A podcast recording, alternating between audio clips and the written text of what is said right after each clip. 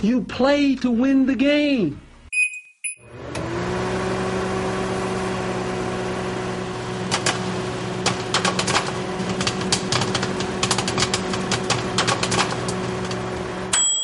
I'm Adam Thielen, Minnesota Vikings, and you're listening to the NFL Show It.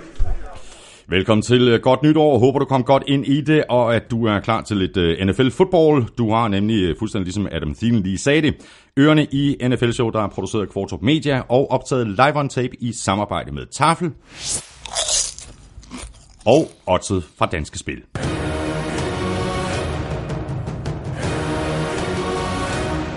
Du ved, hvor du øh, finder os. Du kan abonnere og downloade i øh, iTunes, eller der, hvor du nu øh, foretrækker at hente dine podcasts, hvis du løber rundt med en Android-telefon.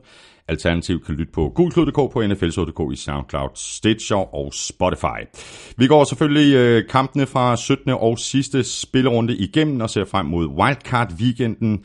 Derudover ser vi nærmere på alle trænerfyringerne, og så kan du glæde dig til ugens spiller fra Tafel, Otze-quizzen fra Danske Spil, masser af betting chips fra Elming, det er quiz fra Armstrong, og så selvfølgelig øh, Crazy Stats fra Willumsen.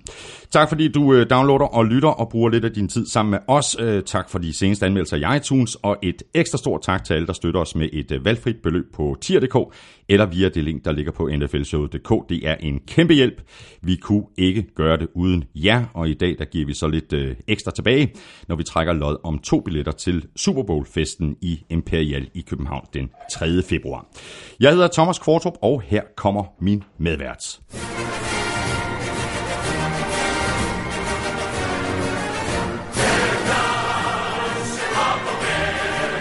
Velkommen til Elming. Dejligt at se dig igen. Jeg tror ikke engang kigge over på dig. Det var dog den ultimative sviner at starte 2019 med. Jeg er ked af det, fordi jeg overvejede faktisk at starte med Eagles Fight Song, men det havde du også kunne vende til noget negativt. Hvorfor starter vi ikke med 49ers Fight Song? Hvordan gik det dem? Vi fik så Lester lige løb. Jeg overvejede faktisk også at starte med Vikings Fight Song, men det havde også været galt, ikke? Nej, det er trods alt været en eller anden form for hyldest til øh, et hold, til de lille helte, og den her pober-pober afslutning på sæsonen. Ja, det var skidt. Det var skidt. Men øh, vi kommer til at gå øh, alle kampene igen. Øh, både Vikings-kampen og 49ers-kampen, og så selvfølgelig alle de andre øh, kampe. Men før vi gør det, Claus Elming, så er det måske på sin plads at sige godt nytår. Og tillykke med øh, college øh, football oh, ja. på TV2 Sport. I har gjort det rigtig godt, øh, du og Jim Boyler. Mange tak, og selvfølgelig godt nytår til dig også, og til alle jer, der sidder og lytter med derude, og så håber jeg, at der var rigtig mange af jer, som kiggede med her hen over nytårsdagene, hvor vi viste college football både 29. januar eller 29. december, og, og naturligvis 1. januar, første nytårsdag. Håber lidt på, at vi måske kan starte en ny tradition der, og, og lave noget tømmermænds tv, lave noget, hvad skal vi sige, en, ny tradition, øh, hvor skihop jo i mange år har været ja. øh, det, som øh, folk de øh, så frem til, og der er sådan et eller andet øh, dejligt beroligende over det der skihop der. Så er der lidt mere power og lidt mere øh, rå øh, brutalitet over college football. Øh, vi har en kamp tilbage, og det er finalen mellem øh, Clemson og Alabama. Det er, det er den syvende, ikke? Jo, det er faktisk den 8. fordi det, det er altså med kick-off okay, klokken okay. 02, så jeg regner ikke med, at der sidder så mange op og ser kampen. Den bliver så genudsendt. Præcis, så den bliver, den bliver, den bliver genudsendt øh, tirsdag den 8. kl. 8 om aftenen. Mm. Øh, men, øh, men altså, jeg håber, at der er nogen, der har lyst til at blive op og, og, og være sammen med, med Jimmy og mig der, når, når vi byder velkommen kl. 02 natten mellem mandag og tirsdag. Det er stærkt. Uh, Asger M. Jørgensen, han uh, skriver sådan her, jeg har siddet her i juledagen og nyt uh, college football på TV2 Sport. Jeg er med på, at uh, spillerne ikke får løn, men gør universiteterne ikke noget for at lokke de bedste spillere til på andre måder? Altså får spillerne andre goder, som uh, for eksempel fri bil, lejlighed eller, eller et eller andet mm. den stil? Øh, universiteterne må ikke give dem øh, noget, der repræsenterer en økonomisk værdi, så det vil sige, altså øh, bil må de ikke give, de må ikke give middag, de må ikke give tøj, de må ikke give noget som helst. Det sker jo, at der er spillere, der bliver taget i at få ting mm. øh, fra øh, det, man kalder boosters. Og der, der findes legale boosters, som øh, skubber penge ind i fodboldprogrammet. Øh, men der findes også illegale boosters, hvor man hører om, at der kommer spillere ud efter en kamp, og så ligger der lige 500 dollars i, i omklædningsrummet ja, til dem. Ja. Øh, eller de bliver taget med ud at spise, eller de får lov til at gå ned og, og, og shoppe tøj eller ja, mad, ja. eller hvad det nu måtte være. Alle de der ting er ulovlige. De er glade amatører, og så snart de tager imod noget af det her, så mister de den amatørstatus. Øh, spillerne øh, får ikke lov til at spille fodbold mere, og øh, skolen, de spiller for, kan enten risikere en bødestraf, eller blive udelukket fra, fra bowlkampe. Mm. Det store college USC og Reggie Bush havde jo en, en kæmpe skandale, hvor det kom frem efterfølgende, at Reggie Bush havde øh, modtaget, jeg tror, han har modtaget en bil, og havde vist også fået stillet et hus til rådighed mm, sine forældre. Rigtigt, ja. ja, det er rigtigt. Øhm, og øh, det kostede øh, USC fem års deltagelse i bowlkampe, mm. og, og Reggie Bush fik jo frataget sin Heisman Trophy, øh, sit Heisman Trophy trofæ, så selvom han blev kåret til øh, den bedste college-spiller, så var det altså så stor og frygtelig en skandale, at han blev frataget. Øh, altså, så lige pludselig så var han ikke en dygtig nok spiller, men altså, ja. øh, selvom han modsatte. Nå, anyway, øh, for lige at, at øh, runde det hele af, så må skolerne give de her spillere øh, øh stipendie og der i, i det stipendie er også inkluderet bolig og mad, kan man sige. Mm. Så en normal mad øh, og, øh, og, og, øh, og også en bolig, altså enten i form af et dormitory eller et eller andet, øh, må de godt give dem. Øh, der var lige en sidste ting, som jeg lige vil sige her, øh, og det kan jo jo, så selvfølgelig den, den måde, de prøver på at lokke de her øh, high school spillere, øh, er ved at vise mm. for eksempel universitetet frem, sige, her er træningsfaciliteterne, det kan mm. være vægtrummet er exceptionelt godt, det kan være banen er exceptionelt fed, Øh, det kan være omklædningsrummene er super fede. Det kan være, at der er nogle andre faciliteter, øh, som rent faktisk har noget med en skole at gøre mm, også. Altså, mm. at undervisningsfaciliteterne er fede. Og derudover er der så også den mulighed, du ved, at man logger nogle spillere med et bestemt nummer. Jeg vil sige, hvis du kommer her, så for eksempel på Notre Dame, så er nummer nummer 3 legendarisk, fordi det var Joe Montanas nummer. Mm-hmm. Og på Michigan, der er nummeret med nummer 1 legendarisk, fordi det var Anthony Carters nummer. Så der er sådan forskellige numre, som det sådan, man, man mm. logger spillere med. Men ingen penge? Ingen penge overhovedet. Nej.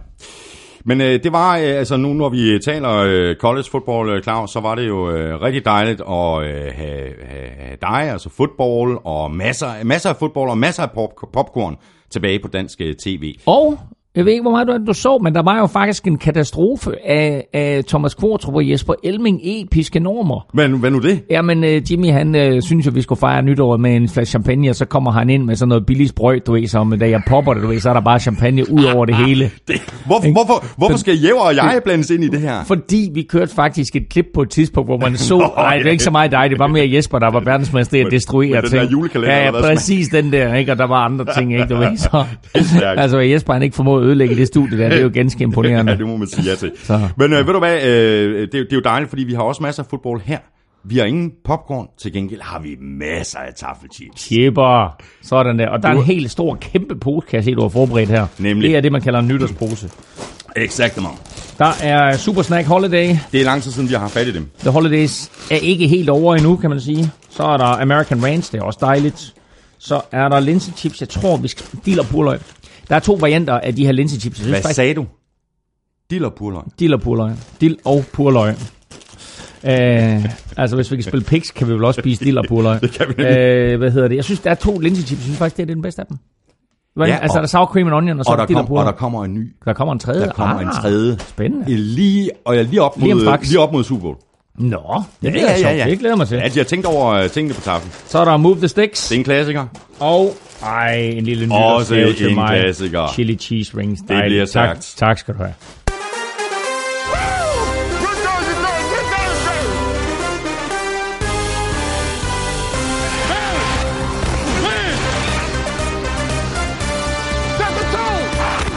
Så lykkedes det Eagles at komme med i slutspillet som det sidste hold i NFC.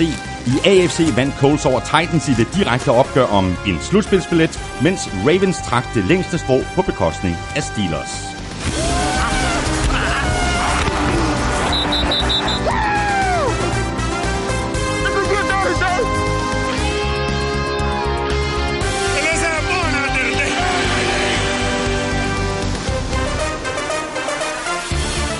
Black Monday var sort som altid. Hele otte hold skal have ny cheftræner. Vi siger farvel til de gamle og kigger på, hvem afløserne måske kunne være. Jeg hedder Thomas Kortrup, og med mig har jeg Claus Elming.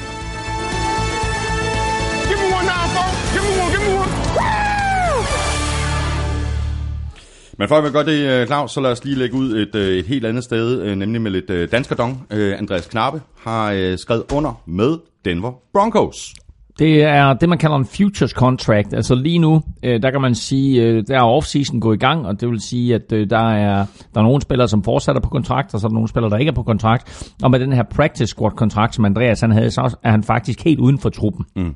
Men der kan NFL-klubber øh, lave det, der hedder en futures-kontrakt med en spiller, som egentlig bare siger, vi er så interesserede i dig, så vi giver dig en midlertidig kontrakt, som låser dig til vores klub så du ikke her øh, i offseason mm. skifter til en anden klub og hopper ind på deres practice squad, eller måske endda skriver under med dem. Så Denver Broncos har vist så stor interesse i Andreas Knappe, at øh, de har skrevet den her futures-kontrakt med ham.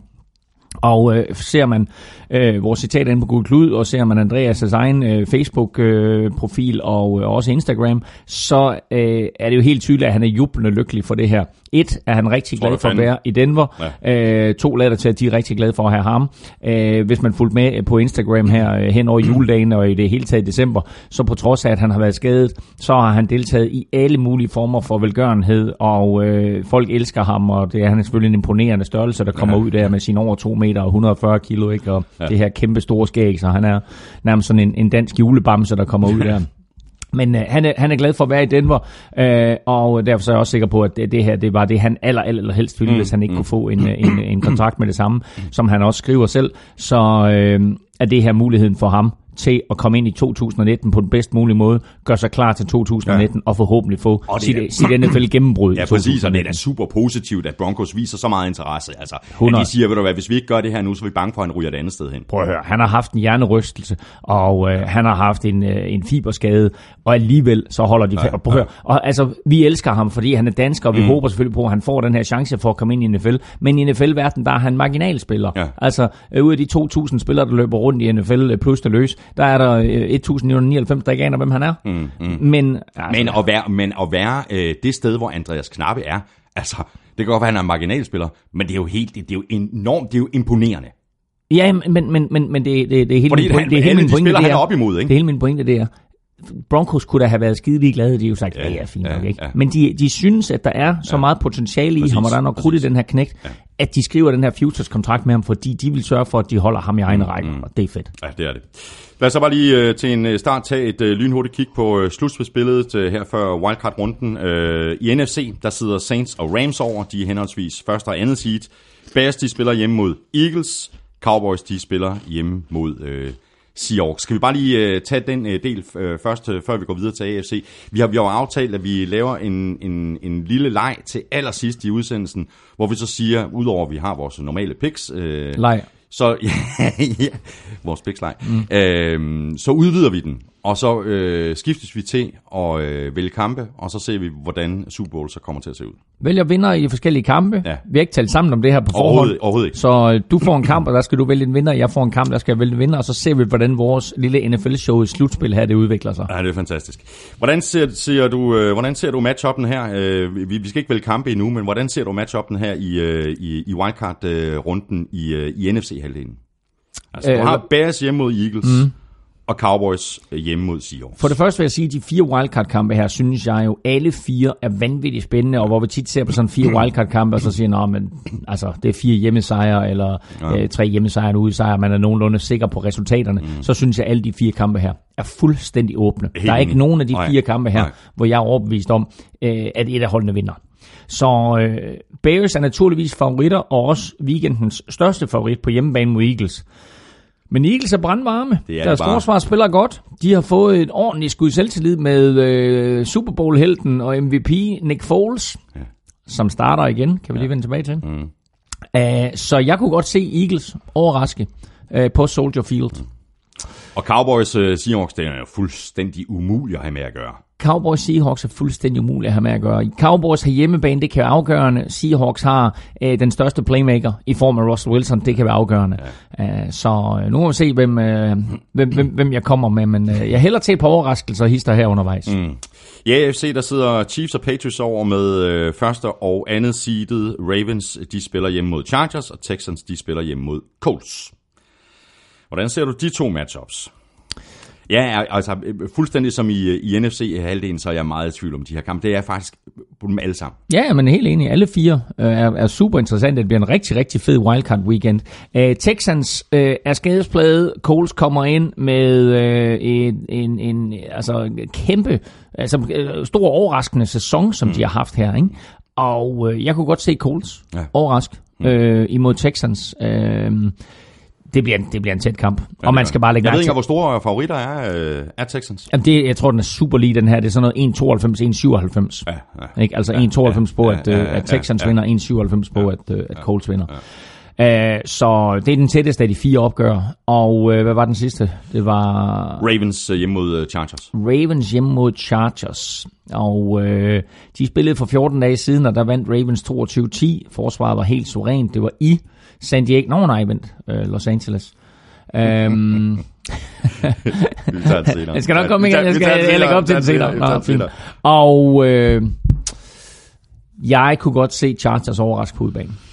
Ja, det er interessant. Jamen, øh, det er godt. Jeg glæder mig til at høre dine øh, picks til sidst, og så øh, glæder jeg mig til at høre, hvad det er for en øh, Super Bowl, vi, øh, vi, vi finder frem til. Enig. Tag nogle linsechips. Åh, oh, linsechips. Tag en lille, mm. lille håndfuld her. Åh, ja. oh, dejligt.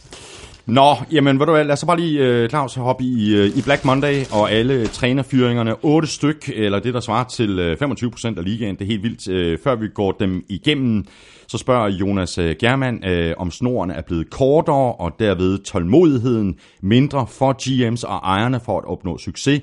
Endnu en chat coaches med kort tid på banen er røget ud. Dirk Cutter, Steve Wilkes, Vance Joseph at vende et franchise om er jo ikke noget, der sker hen over natten, og nogle GM's bærer vel ofte også en del af skylden. Og det er faktisk lidt det samme, som øh, Dan Bering er inde på på Twitter, hvor han netop øh, peger på, at det i nogle tilfælde virker til, at øh, GM's, altså general managers, er fredede, og at det er headcoachen, der, der får skylden for de mange resultater. Ja, øh, og nogle gange så rydder man hele butikken og fyrer både general manager og coach og øh, sågar en quarterback, øh, eller hvem det nu måtte være. Det er lidt det, vi er på vej hen af imod øh, i, i Dolphins. Ja. Øh, Mike Tannenbaum er jo ikke endelig røget ud endnu. Det er kun Adam Gase, der fyrer der, og Ryan Tannehill er jo heller ikke røget endeligt ud endnu. Men øh, man kunne altså godt se en, en fuldstændig øh, ny trio der mm. i, i, i Dolphins. Ofte er øh, GM fredet, og det er et spørgsmål om, at det er sådan, at man prøver på at skabe en eller anden form for kontinuitet på ledelsesgangene. Mm. Øh, ofte så kunne jeg godt øh, kunne jeg godt håbe på, at der var mere kontinuitet på trænergangene også. Fordi vi ser nogle af de klubber, som har succes på den lange bane, og som har historisk succes. Og det er dem, som ikke bare går ud og fyrer en træner. Som efter, for eksempel Pittsburgh Steelers. Efter et eller to år. Som for eksempel Pittsburgh Steelers. Uh, så kan man sige, okay, Marvin Lewis, han fik sparket i Cincinnati, han har siddet der i 16 år. Mm. Uh, I de 16 år vandt de ikke en eneste slutspilskamp. Uh, og de stablede faktisk nogle rimelig gode mandskaber på banen undervejs. Men altså, når de ikke kom længere end det, så er 16 år også lang tid. Men det er trods alt den gamle garde, mm. som sidder der. Det er en Mike Brown, som jo også er en erfaren herre, som, som sidder som ejer af, af, af Cincinnati Bengals. Så de her, som har måske en, en øh, lidt ældre tilgang til det, en større historik mm. i ejersammenhæng mm. i NFL. Mm. De har også en længere snor til coaches, og det synes jeg faktisk ofte, man ser giver positive resultater. Mm. Uh, der er coaches, som får silkesnoren alt, alt, alt for hurtigt, som for eksempel uh, Steve Wilkes i Arizona, er et år nok til at vurdere en træner på, mm. når du ikke har en, øh, du, du kommer ind med en, en, en rookie quarterback, og du har ikke rigtig nogen offensive line, og et cetera, et cetera, et cetera. Har du givet Steve Wilkes de optimale vilkår til at have succes under? Nej, det har, det har du øh, vel ikke, men det her det med Steve Wilkes, han, altså, nu, nu kan vi lige uh, tale mere til til når vi når til den, men altså, Steve Wilkes, jeg ved ikke, øh, måske var der noget noget samarbejdsproblemer, noget, mm-hmm. noget, noget antics, altså et eller andet med, okay, vi, vil du hvad, vi, vi tager den, når vi tager den, når ja, vi taler de 8. Ja, præcis. Uh, det eneste, jeg vil sige med det, det er, Steve Keim, som er uh, general manager i Arizona Cardinals, uh, var det også rygtet, at han ville få en fyrsel. Det ja, gjorde han ikke. Ja, han er der stadigvæk, ja, så han får lov til at overleve. Mm. Så vi ser altså ofte, at de her general managers, de får lov til at overleve ja, væsentligt ja, længere, ja, ja. hvor en gang imellem, så kunne det godt være, at det var dem, der skulle have sparket. Ja. Uh, apropos general managers, så uh, er der sket det i Raiders nu, at de jo fyret uh, McKenzie i løbet af sæsonen, og så har de jo heddet uh, hvad hedder han, Mike Mayer igen. Som, her, som ikke? mange sikkert kender som uh, NFL Networks uh, draft-ekspert. Præcis, og uh, den, vender vi tilbage til den senere, eller hvad? Nej, vi kan, lad os bare tage okay. den nu. Uh, jamen altså, det, det interessante med Mike Mayer, det er jo, at, at han har siddet der i, NFL Network, mm. uh, og har også kommenteret nogle enkelte fodboldkampe, men hans styrke har været at sætte sig ind i alle de her forskellige college-atleter og finde mm, ud af, mm. hvad deres styrker og svaghed var. Øh, og så har han haft et enormt netværk, så han har haft en god idé om, hvornår de her spillere de blev draftet, og øh, hvad top 5 var på, på, på de enkelte positioner. Men hvor god er han til at vurdere, om en spiller kan klare sig, eller gør, vil gøre det godt for Raiders i Grudens system, og hvor god er han til at vurdere de her spillere, når han pludselig ikke kan ringe rundt til de 32 klubber ja. og bede om en eller anden form for anonym kildes indsigt i, hvad præcis, der sker. Præcis. Nu her er han pludselig general manager, og alle de der kilder, han har haft før i alle andre klubber, når han ringer til dem, så bliver røret bare lagt på. Ja, det er slut med det. Så det bliver interessant at se, Altså, han er, han er dygtig til at evaluere talent, men ja. hvor dygtig er han til at vurdere, den her spiller er bedre end den her spiller, og den her spiller passer ind i vores system. Det er lige præcis rigtig, rigtig interessant, øh, Claus, og øh, noget andet, der også er interessant, det er, hvor stor, altså hvor vigtig en rolle han i virkeligheden får. Mm. Altså om han bare er kransekagefigur, om det i virkeligheden er ja. John Gruden, der kommer ind og siger, jeg insisterer på, at det bliver ham, der vil drafte. Jamen, det tror jeg helt sikkert, det gør. Ja, altså Gruden vil bygge det her hold op, øh, og han vil være manden, der vinder Raiders rundt. Han er manden, der tager Raiders til Vegas og vinder Super Bowl ja, som Las Vegas Raiders. Ja, ja. Lad os så bare tage dem fra en ende af. Vi har talt uh, lidt om nogle af dem, men altså uh, Bengals, uh, Marvin Lewis har fået sparket efter 16 sæsoner. Øh, og det må man godt sige, at øh, der har han da fået øh, den snor, som man kunne forvente, at man kunne give øh, NFL head coaches. Men det blev jo aldrig til en eneste sejr i slutspillet for Martin mm. Lewis for Bengals. Nej, og, og det, det, det er selvfølgelig også, altså det, han, har jo, han har gjort mange, rigtig mange gode ting for Cincinnati. Man skal bare tænke på, at i årene før ham, øh, der havde de øh, masser af horrible år, hvor de ikke engang nåede slutspillet. Mm. Men øh, han tog dem trods alt til slutspillet en hel del gange, og øh, øh, var også manden, der hentede både Andy Dalton og AJ Green ind. Nu må vi så se, hvad der sker med, med Andy Dalton. Ja. Øhm, hans forsvar har af og til været rigtig, rigtig gode, men han har aldrig helt fået den samme succes med Bengals forsvar, som han havde, da han byggede Baltimore Ravens forsvar op. Det var ham, der var defensive coordinator for Baltimore Ravens, da de vandt Super Bowl 35, og med det forsvar, der skabte han et navn for sig selv. Øh, han er helt sikkert en dygtig leder, og han er også helt sikkert en dygtig head coach, og jeg tror faktisk, at han er en af de fyrede head coaches, som vi kommer til at se i en ny head coach position, måske allerede i år. Mm. Så øh, 16 år i jobbet, det siger også noget om, at selvfølgelig har du tillid fra ledelsen, men du har også evnen til at navigere et NFL-hold, styre et omklædningsrum, mm, mm, mm. overleve hvad der nu er af konflikter, etc., etc., etc., som der vil være på, på et NFL-hold. Mm. Så øh, han har masser af erfaring nu, og det tror jeg, det er, øh, det er den ballast, han kommer derfra med, som gør, at han får ja, et nyt job et eller andet sted. Ja. Skal vi komme med et, øh, et, et altså der kan nå ske rigtig, rigtig meget uh, i forhold til, hvem der bliver hyret ind som, uh, som nye head coaches, men skal vi komme med et, et frisk bud på, hvem det måske kunne være? Altså, vi har jo nævnt en hel del uh, forskellige personligheder, som, som kan være i spil uh, til de her forskellige head coach positioner. Og øh, efterhånden, som øh, sæsonen den nærmer sig sin afslutning, og de her nye træner, hyringer, ikke fyringer, men mm. hyringer, de kommer tættere på, så kommer der pludselig nogle nye navne i spil, hister her. Mm. Og øh, tre af de navne, som er i spil, øh, bare lige her inden for den sidste uges tid, eller inden for de sidste par dage, som jeg har hørt, det er, øh, det, det er tre koordinatorer. Øh, den ene, det er øh, Chiefs offensive coordinator Eric Bieniemy, og der skal vi bare huske, at Chiefs offensive coordinator sidste år var Matt Nagy, og mm. han har haft som super succes hos Bears. Det der mange øh, hold, der kigger efter, tror jeg lige nu, det er, det er at komme med på den her øh, offensive revolution, der foregår i øjeblikket. Ja. Øh, der er hold, der, der, der kigger på, på Chiefs og, og på Rams med flere. Øh, Bears for en sags skyld, ikke at de har lavet en offensiv revolution, men, men Matt Nagy har bare bragt nogle kvaliteter til mm, Bears mm. med sin baggrund i, i et Andy Reid-system. Øh, øh, at der er mange hold, der kigger på, hvad er det helt præcis, der sker i øjeblikket i fodbold. Ikke kun i NFL, men sådan fodbold generelt. Så de vil gerne med på den her offensive bølge. Og øh, der er Eric Bieniemy fra Chiefs, øh, et af de varme navne lige nu, det er en, øh, den offensive koordinator for Buccaneers, Todd Monken faktisk også. Mm-hmm. Og hvis vi ser på det angreb, som Buccaneers de har kørt, så har det jo faktisk været ganske, ganske eksplosivt. De har ikke øh, fundet det ud af det, som de gerne vil, og det skyldes måske øh, quarterback-spil og turnovers. Uh, og også det faktum, at forsvaret uh, af og til har tilladt et hav point. Mm. Men Todd Monken har et, et rigtig varmt navn i øjeblikket. Og så en af de nye, som er kommet på banen, det er Cowboys uh, passing coordinator, som hedder Chris Richard. Og øh, han er altså åbenbart blevet så varmt et navn, så nu er der tre klubber, der har efterspurgt at komme til at tale med Chris Richards. Okay. Så, hold, så hold øje med ham, Ja. fordi øh, han kunne altså også gå hen og blive ganske, ganske interessant. Men øh, hvis vi sådan lige kigger på, på Bengals, hvad har de brug for så? Øh, har de brug for en af de her tre, tre, tre drenge? Ja, det kunne man jo godt sige. Men jeg kunne også godt øh, forestille mig, at de har brug for... Øh, de har haft, tror jeg, en ret hård mand i, i form af Marvin Lewis, og jeg tror faktisk, at det hold der, med nogle af de personligheder, der er på det hold, de har brug for en hård mand. Mm-hmm. Så jeg kunne godt forestille mig, at de hiver sådan en fyr som Jack Del Rio ind. Åh, og, interessant. Og, og, og genskaber ham som head coach. Ja. Og nu, nu kommer jeg med et bud her på de Ja, ja, her ja, otte ja. head coaches. Ja, ja, ja, ja. Og der er sikkert ikke den eneste af dem, der holder. Men, men nu får du lige mit argument for, hvorfor Ja, at præcis. øh, de hver især vælger Interessant. det her. Så Jack Del Rio kunne man godt se i, i Bengals. Mm, interessant. Browns øh, Hugh Jackson, han øh, røg ud midt i sæsonen efter øh, to og en halv sæson med, øh, hvad fik han, tre sejre.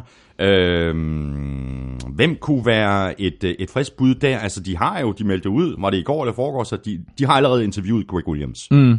Ja, og, og det er jo rigtig spændende, hvad der sker nu altså øh, med, med den her afslutning på sæsonen, og, og hvor Browns jo er så tæt på at slå Ravens, som mm. vi kommer til at tale om lige om lidt. Altså, det, her Browns-mandskab, alt det der talent, vi har talt om så længe, nu har vi pludselig set det folde sig ud, og det blev foldet ud under Greg Williams øh, som, som head coach, og også øh, til dels defensive coordinator, og så den offensive coordinator, Freddie Kitchen, som overtog for, for Todd Haley. De to har gjort det virkelig, virkelig godt. Og de to er begge to i spil faktisk til at blive head coach. Ja. Hvis de bliver i klubben begge to, og hvis der er en af dem, der bliver head coach, så bliver det nok den konstellation, vi ser i øjeblikket, med Greg Williams på toppen, og så Freddie Kitchen som offensive Det coordinator. er en helt ny situation, det her for Browns med at øh, holde op nu. Øh, det handler ikke om at, at rydde butikken nu. Nu handler det om faktisk at, at fastholde de folk, vi har. Præcis, præcis. Og, øh, Fantastisk. Ja, ja, det er fantastisk. Øh, og, øh, og så tænk på, at øh, Browns, de drafter, nu skal jeg lige, jeg har den lige her to sekunder, jeg tror det er 16 eller 18, øh, Browns, de drafter i år, der drafter de, de drafter, ja, du er tæt på, 17. Mm. Øh, men, øh, men, men tænk sig, at de i så mange år har draftet der 1, 2, 3, 4 stykker aktivt, og, og, og så sent som i april, øh, der draftede de to gange i top 4. Ja. Ikke? Nu her, der drafter de 17. Mm. Så det, det, det er helt nye tider for, for Cleveland Browns. Og det er det også på coachingfronten. Hvad sker der? Beholder de den her duo, eller henter de en ny mand ind? En ny mand kunne være. De er angiveligt interesseret i både Mike McCarthy, mm-hmm. fra den tid- tidligere Green Bay Packers coach, som også er interesseret i Cleveland, mm-hmm. og så også Josh McDaniels, altså den offensive koordinator for, øh, for New England Patriots. Josh McDaniels udfordring er selvfølgelig, at ham kan man skrive kontrakt med, uden at være sikker på, at han kommer alligevel. Ikke? Exactly. Så, Det set så, ja, præcis. Jeg ved ikke helt, hvad der sker der, og jeg ved heller ikke helt, om han er den rigtige løsning. Han har jo før fået muligheden i Denver, øh, men han er altså åbenbart stadigvæk et brandmavn navn øh, for, for de her ting, han gør offensivt. Øh, jeg kunne godt tænke mig at vide, hvad der sker øh, sådan rent kommunikativt i Browns i øjeblikket mellem spillere, træner og ledelse. Om det er sådan, at ledelsen for eksempel går til Baker Mayfield og, og går til nogle af de store defensive profiler og så siger, hvad vil I? Mm. Hvad synes I? Mm. Kan vi, kan vi, skal vi fortsætte med det her? Er det en god idé? Ja. Eller skal vi have noget nyt, nyt blod ind? Et varmt navn indtil 1. januar var Oklahomas head coach, altså collegeholdet Oklahomas head coach Lincoln Riley. Men Baker han har med- Mayfields tidligere øh, Præcis. head coach. Ja. skulle han ind, Lincoln Riley, og fortsætte det fremragende samarbejde, han havde med Baker Mayfield på college-niveau. Lincoln Riley har meldt ud, at han bliver i Oklahoma, mm. så han tager altså ikke turen til NFL, og dermed så er han ude af den her øh, ligning, der hedder, hvem bliver Browns nye head coach? Denver Broncos, øh, Vance Joseph, øh, fyret efter øh, to sæsoner, øh, der, der jo begge endte med, med flere nederlag end, end sejre, så han er altså blevet øh, kylet på porten. Hvem kunne være et øh, nyt bud der? Er det Bengals tidligere head coach? Jeg Marvin synes, Lewis? jeg, synes, det, er jeg synes faktisk, det er et fremragende bud. Altså, de har det her forsvar, de har så mange gode profiler på forsvaret. En mand, der kan modellere det, mm. øh, og som har erfaring med det, øh, vil være et godt valg, Marvin Lewis. Man kan også vente om og sige, har de brug for noget offensivt? Øh, har de brug for et eller andet, der, der, kan, der kan enten øh, gøre Case Keenum endnu bedre, eller måske en ny quarterback, som de hiver ind? Øh, hvad gør de? Men jeg kunne godt forestille mig, at øh, Marvin Lewis vil være et godt bud for Denver Broncos. Mm. Og så har vi øh, Mike McCarthy, som du nævnte lige for lidt siden, øh, fyret øh, lidt over halvvejs i sæsonen, øh, efter en, en skuffende sæson hos øh, Green Bay Packers. Han øh, var cheftræner der i 13 sæsoner.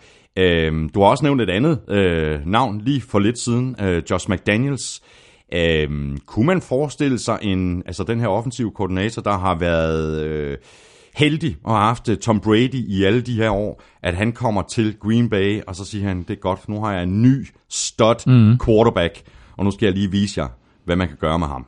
Altså man kan jo sige det på den måde, du kan have en offensive coordinator, som øh, er dygtig, måske endda en head coach, som, som for eksempel Sean McVay, som lidt tager en middelmodig quarterback og gør ham god. Ja. Eller også så kan du sige, at du har en offensive coordinator, som har behov for at have en stjerne quarterback. Men når han så har en stjerne quarterback, så kan han også skrue det vildeste offense sammen. Ja.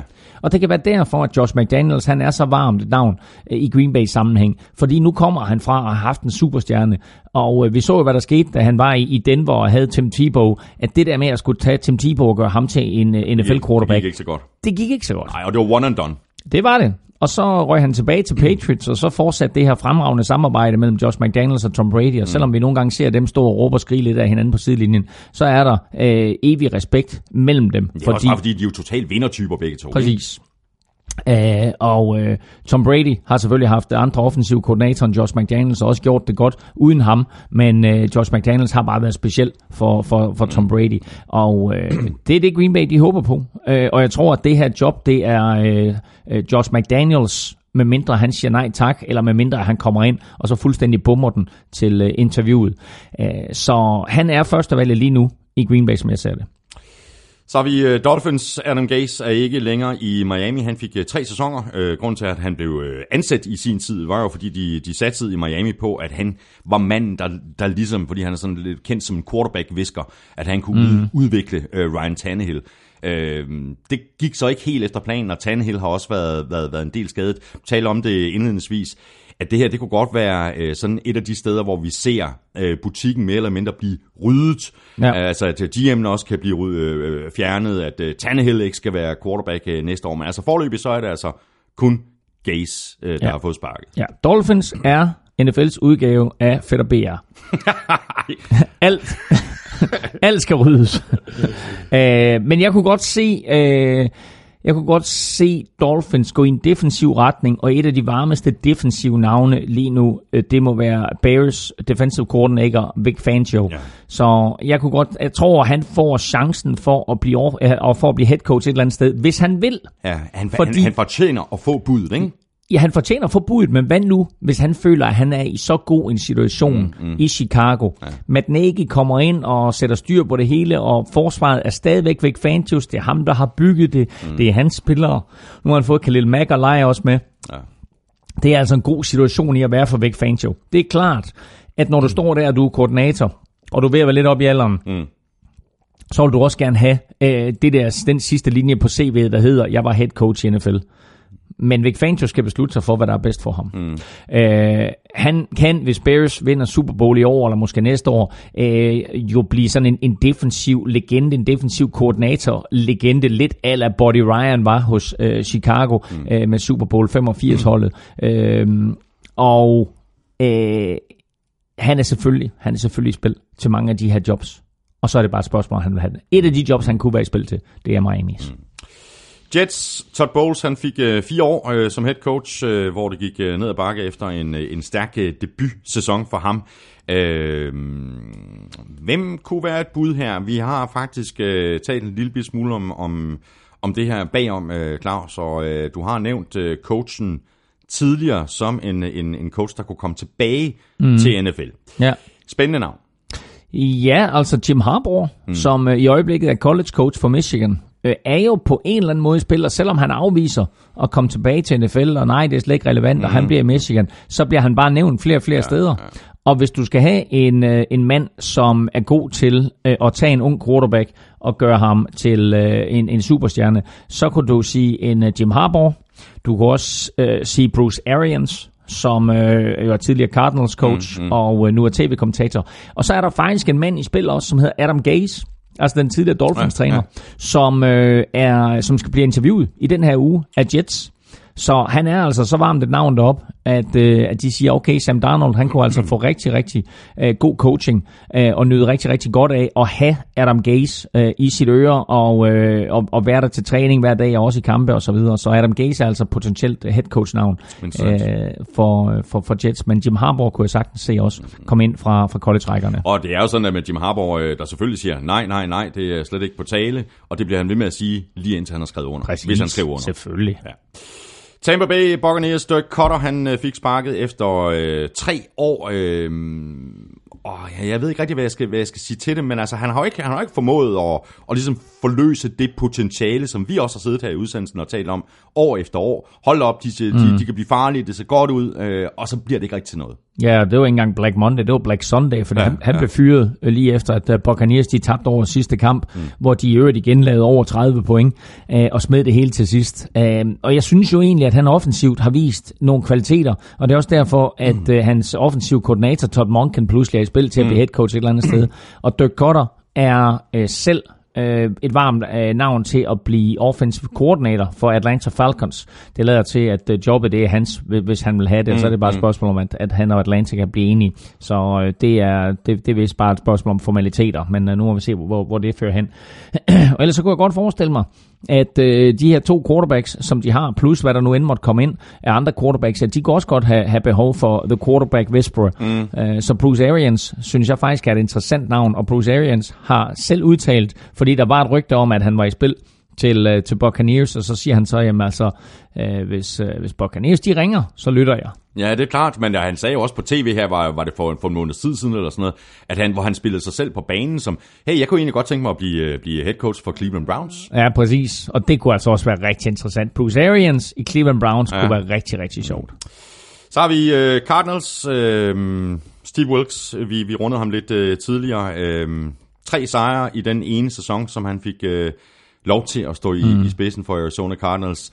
Det er one and done, øh, og det kommer ikke som det helt store chok, fordi det, altså det, det begyndte at blive talt om allerede for en måned siden, mm. for to måneder siden begyndte der allerede at blive, blive, blive talt i krone, om at det, det her, det, det, det, det så ud til, at Steve Wilkes han vil ryge efter bare en sæson. Ja, og, og når, det, når det sker, så skyldes det måske netop nogle af de ting, du startede med at sige, at så har der været en eller anden form for øh, problematik i omklædningsrummet. Han har øh, mistet spillerne, eller ja. har ikke haft de rigtige lederegenskaber. Fordi det der med at spille en halv sæson, og så pludselig så, er, så, så brænder sædet under ja, dig ja. i din første øh, optræden som head coach så er der et eller andet galt. Fordi jeg synes jo ikke, at man skal fyre en head coach efter et år, når du kommer ind i en situation, der er så vanskelig, som den er mm. i Arizona. Mm.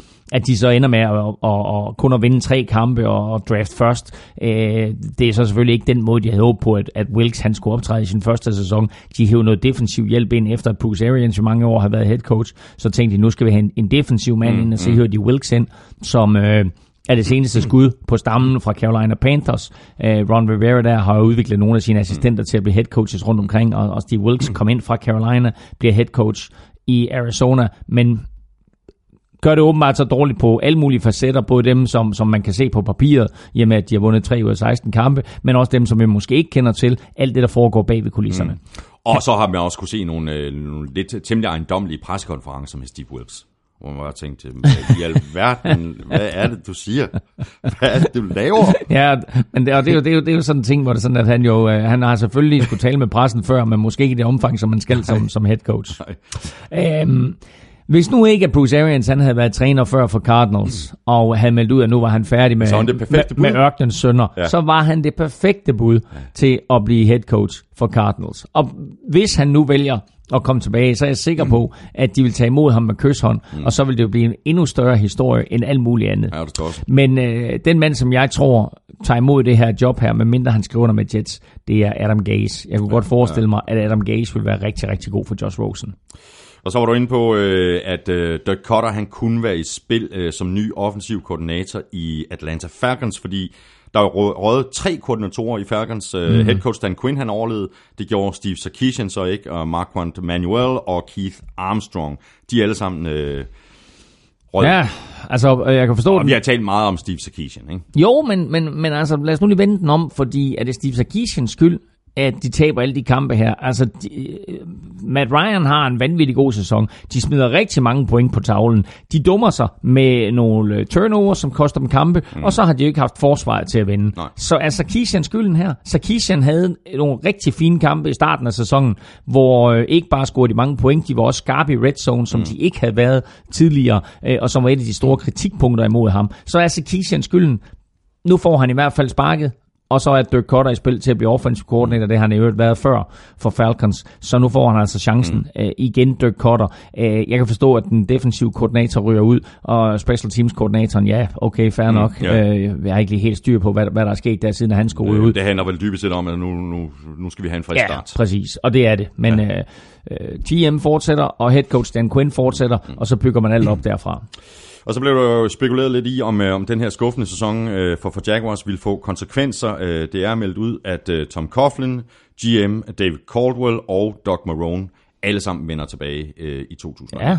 Og det er jo, øh, det er jo lidt overraskende. Uh, ikke så meget, at, uh, at Tom Coughlin vender tilbage. Jeg, jeg forestiller mig lidt, at han sidder deroppe på toppen, og selvom han ikke officielt er GM, mm. så er det ham, der tager alle beslutningerne. Ja, ja. Uh, så uh, Doc Marone kunne man godt have givet sparket.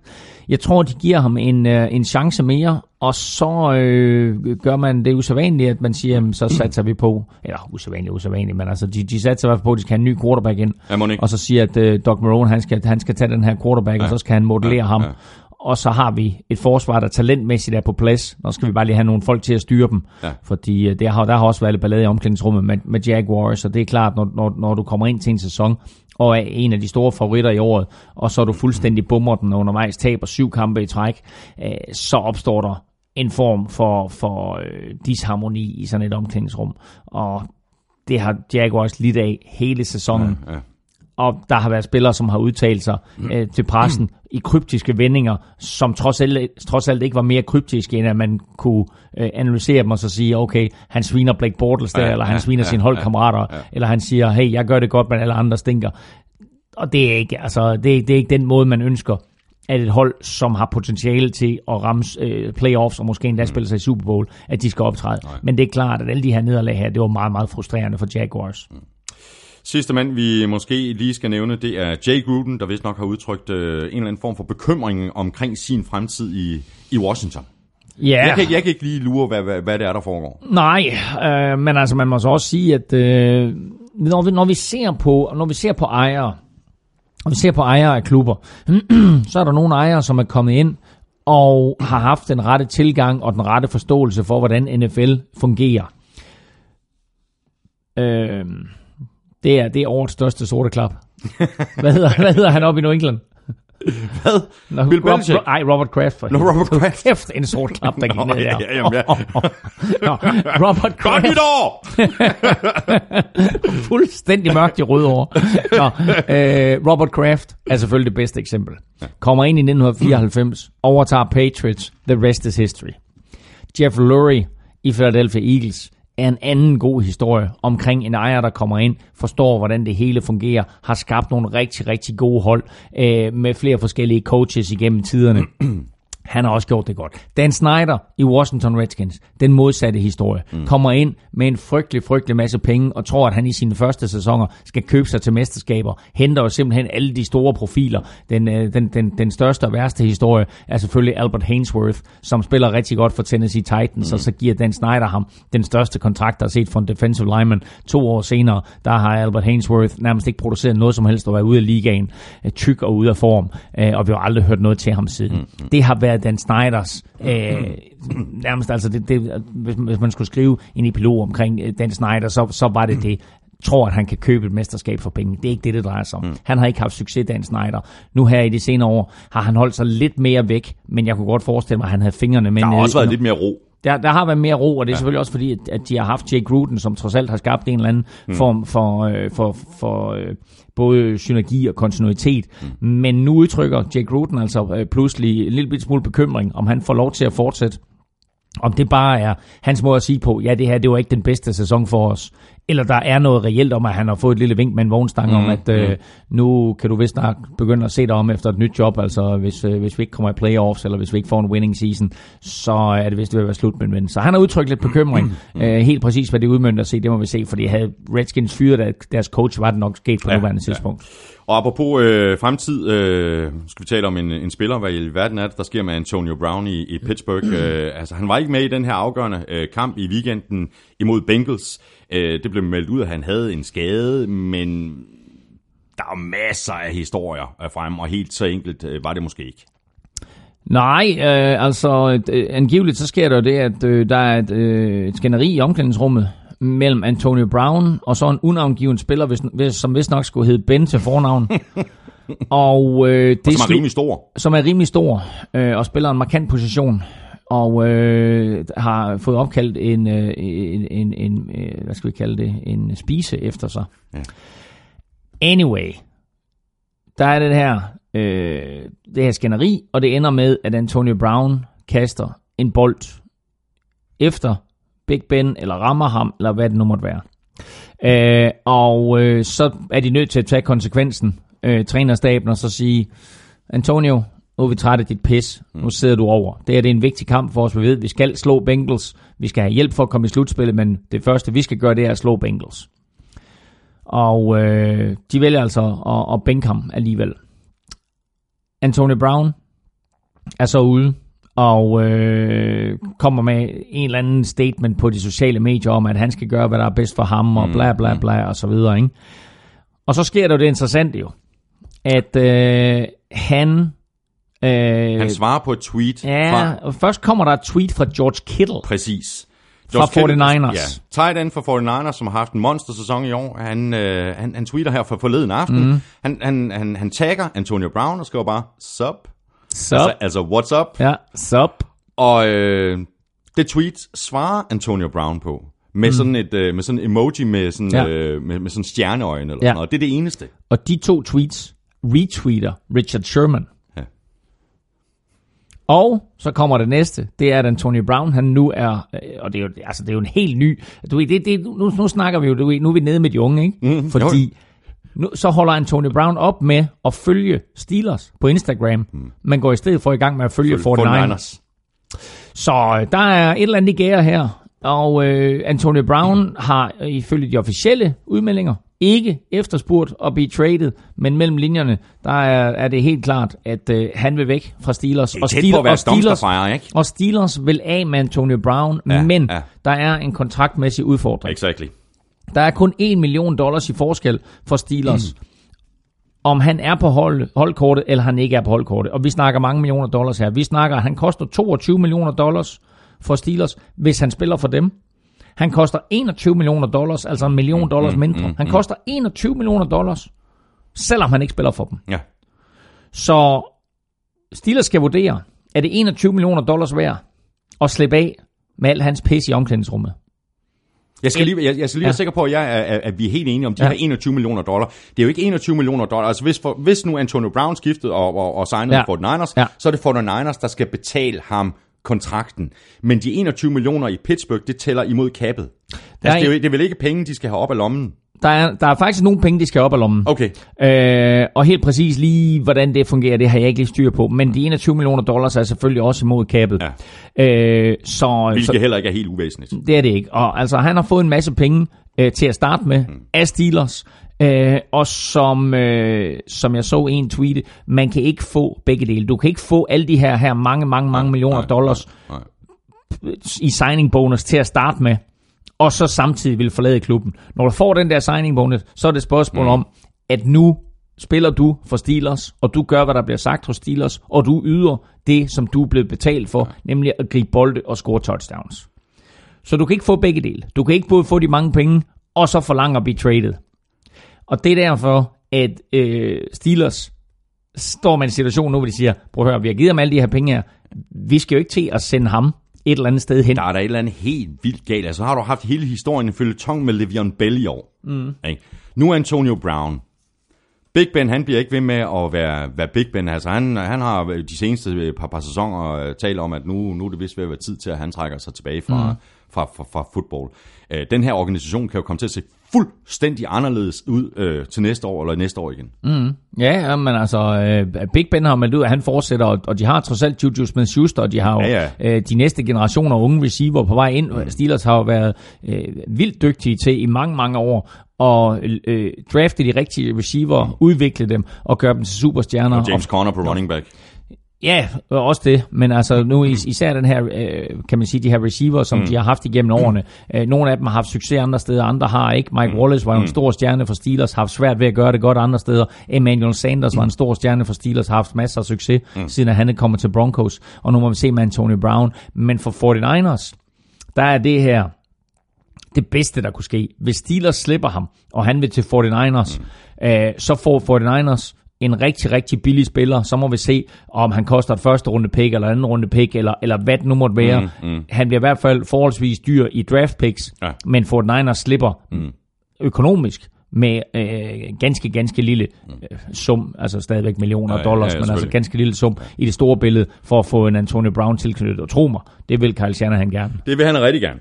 Det bliver spændende at følge med i, hvad der, hvad der sker på den øh, front. Øh, nu skal vi øh, trække lod om øh, to billetter til øh, Super Bowl-festen i øh, Imperial i øh, København den 3. februar. Salget af billetter er i øh, fuld gang på Ticketmaster. Øh, billetterne koster 399 kroner stykket, og for den pris der får du øh, kampen på Nordeuropas største lærred. Derudover så er der amerikansk buffet og to timers gratis fadøl fra kl. 20 til 22, og så selvfølgelig en, øh, en masse underholdning og konkurrencer frem mod øh, kickoff kvart over midnat. Lige her nu, der trækker vi altså lod om øh, to billetter. Blandt alle, der støtter os med et øh, valgfrit beløb på øh, tier.dk, hver femmer du støtter med, giver dig et lod i lodtrækningen. Vi gør det en gang øh, mere en af de kommende uger. I forrige uge, der var det øh, Jakob Krav, der vandt, og han tager sin søn Pelle med til øh, Super Bowl-festen. Lad os øh, finde ud af, hvem den næste heldige vinder er. Claus, du er... Lykkens. Bum, bum, bum. Hvad sagde du? Hvor mange har vi nu på tier.dk? Og hvad er vi oppe på nu? Øh, 170 var vi oppe på, mener jeg. 170. Og, øh, Og det er jo mailadresser, det her, så det kan være, at øh, det her, det er en helt igennem perfekt mailadresse. det er stærkt. Det er en, der donerer 10 kroner per podcast, det vil sige, at han har to lodder i puljen. Og det var altså nok til at få trukket den her mail ud, der hedder vodka, Vodka! snablag.gmail.com. Det er stærkt. Vodka. Vodka, ved du hvad, øh, vodka, jeg sender dig en, en mail senere i dag. Øh, Jeg ved ikke, må vi øvrigt, det, så med de der nye GDPR-regler, må vi overhovedet sige sådan en, en e-mail der? Det, det, det, det, Det tror jeg ikke, faktisk ikke, må. Nej, det må vi sikkert ikke. Nå, vodka, jeg, jeg, jeg, jeg, det hedder, jeg sender dig en mail øh, senere i dag, så finder jeg ud af, hvad du i, i virkeligheden hedder. Øh, jeg går ikke ud fra, at du hedder vodka. Og så håber jeg, at øh, du har mulighed for øh, at tage en af dine venner med i øh, Imperial den øh, 3. februar. Vi skal have quizzen! Åh, Det er tid til quiz, quiz, quiz, quiz, quiz. Nå, Claus Elming. Det er dig først, ikke? Åh, oh, jeg har... jeg har fem quizzer. Nej, men jeg, jeg havde sådan set to til dig nu. Nu har jeg valgt, at- nu har jeg valgt at gå med den her, øh, og så får du den anden senere. Den, passer, den passer måske fint ind i sammenhængen, Okay. når vi kommer til at tale Chiefs. Så får du den her. Men nu får du, nu får du den her quiz her. Øhm, ni quarterbacks kastede i år mindst 30 touchdowns. Mm-hmm. Det er mange. Ja. Fire af dem kastede 35. Eller flere. ja. Hvem? Okay. Så, så de Fire fire, kastet 35 eller flere. Ja, så du kan sige, de fire quarterbacks, der kastede flest touchdowns, hvem var det? De kastede alle 35 touchdowns eller flere. Yes, jamen ved du hvad, øh, bare lige for en god ordens skyld. Can't do it. Så det må jeg lige, øh, ja, godt. Mm, hold da op, det er også, det er også meget, det, det er mange touchdowns, det er mange spillere, der har, der har kastet fire. Det er det faktisk. Ja. Nå, du skal ikke snydes øh, for, for, for Dick-quizzen her fra øh, Mr. Dick Pusher, Søren Armstrong. Han øh, skriver sådan her. 1. januar er jeg sur og en shitty human. Elming er ligeglad og ser bare Pretty Woman. 1. januar er jeg sulten, så stik mig en Taco Charlton og lidt Snacks Harrison. 2. januar er vi klar igen. Morgenmaden er Frosty Rockers. I kantinen serveres Jerry Rice og Julius Peppers. Hvem var i regular season de tre bedste interceptors? Uh. Tre mænd deler æren for flest picks i regular season. Ja. Hvem? Ja, okay. Jeg har, jeg har et par bud, mm. men var det godt nok tre mand, der delte den ære? Okay, jamen fint. Ja, jamen øh, fint, det siger jeg også. Ja, tak. Så hopper vi i, øh, i kampene. Øh, der er også kun gået 53,5 minut, øh, så det er stærkt. Vi lægger ud med det øh, direkte opgør om en øh, slutspidsplads i AFC South. Colts vandt med 33-17 på udebane over Titans, øh, der var uden Marcus Mariota.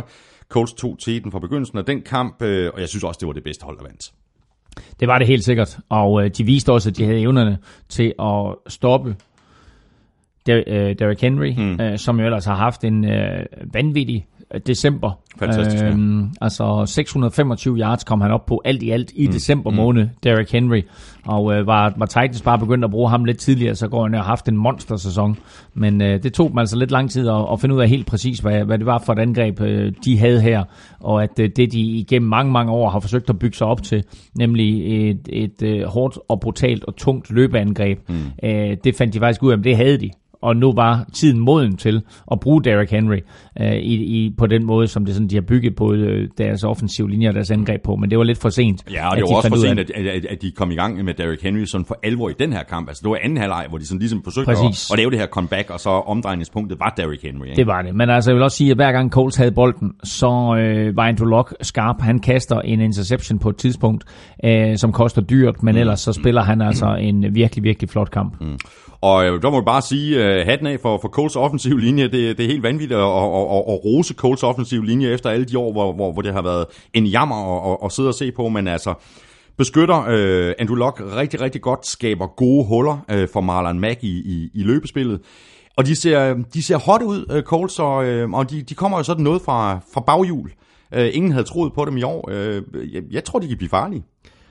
Jeg tror også, de kan blive farlige. Og de kan blive farlige netop, fordi de har kombinationen af en øh, quarterback, som er mega skarp. Øh, når vi taler comeback player of the year, så er han vel øh, frontrunner til at, til at nappe den. Og så har de jo fået skudt et øh, fremragende forsvar sammen. Jeg nævnte nogle koordinatorer tidligere, som var i spil til at blive head coach. Matt Eberfloss er pludselig også i spil til at blive head coach. Ja. Så han øh, er altså... Øh, det arbejde, han har gjort med Colts forsvar her, har altså gjort ham til et varmt navn mange andre steder. Og det er også imponerende. Selvfølgelig er det hele styret af Frank Reich på toppen, mm. men Matt Eberfloss har taget det her talent, og så har de selvfølgelig øh, været heldige skråstrej dygtige med at få nogle gode draft picks ind. Mm. Ikke mindst Darius Leonard ja. på, på linebacker, ja. som øh, har Ah, været fantastisk sæson. har haft en fantastisk sæson, og det har været øh, nemmere at bygge et forsvar op omkring det her talent mm. øh, med ham, end det ville være uden ham. Mm. Så derfor så øh, er det her et, et øh, hold, som går ind i slutspillet med øh, rigtig mange positive takter. Ikke mindst det faktum, at de har overrasket så meget, som de har i løbet af sæsonen. Et godt forsvar, en god quarterback, T.Y. Hilton løbende rundt derude, en Eric Ebron, som selv småskadet scorer i den her kamp. Ja.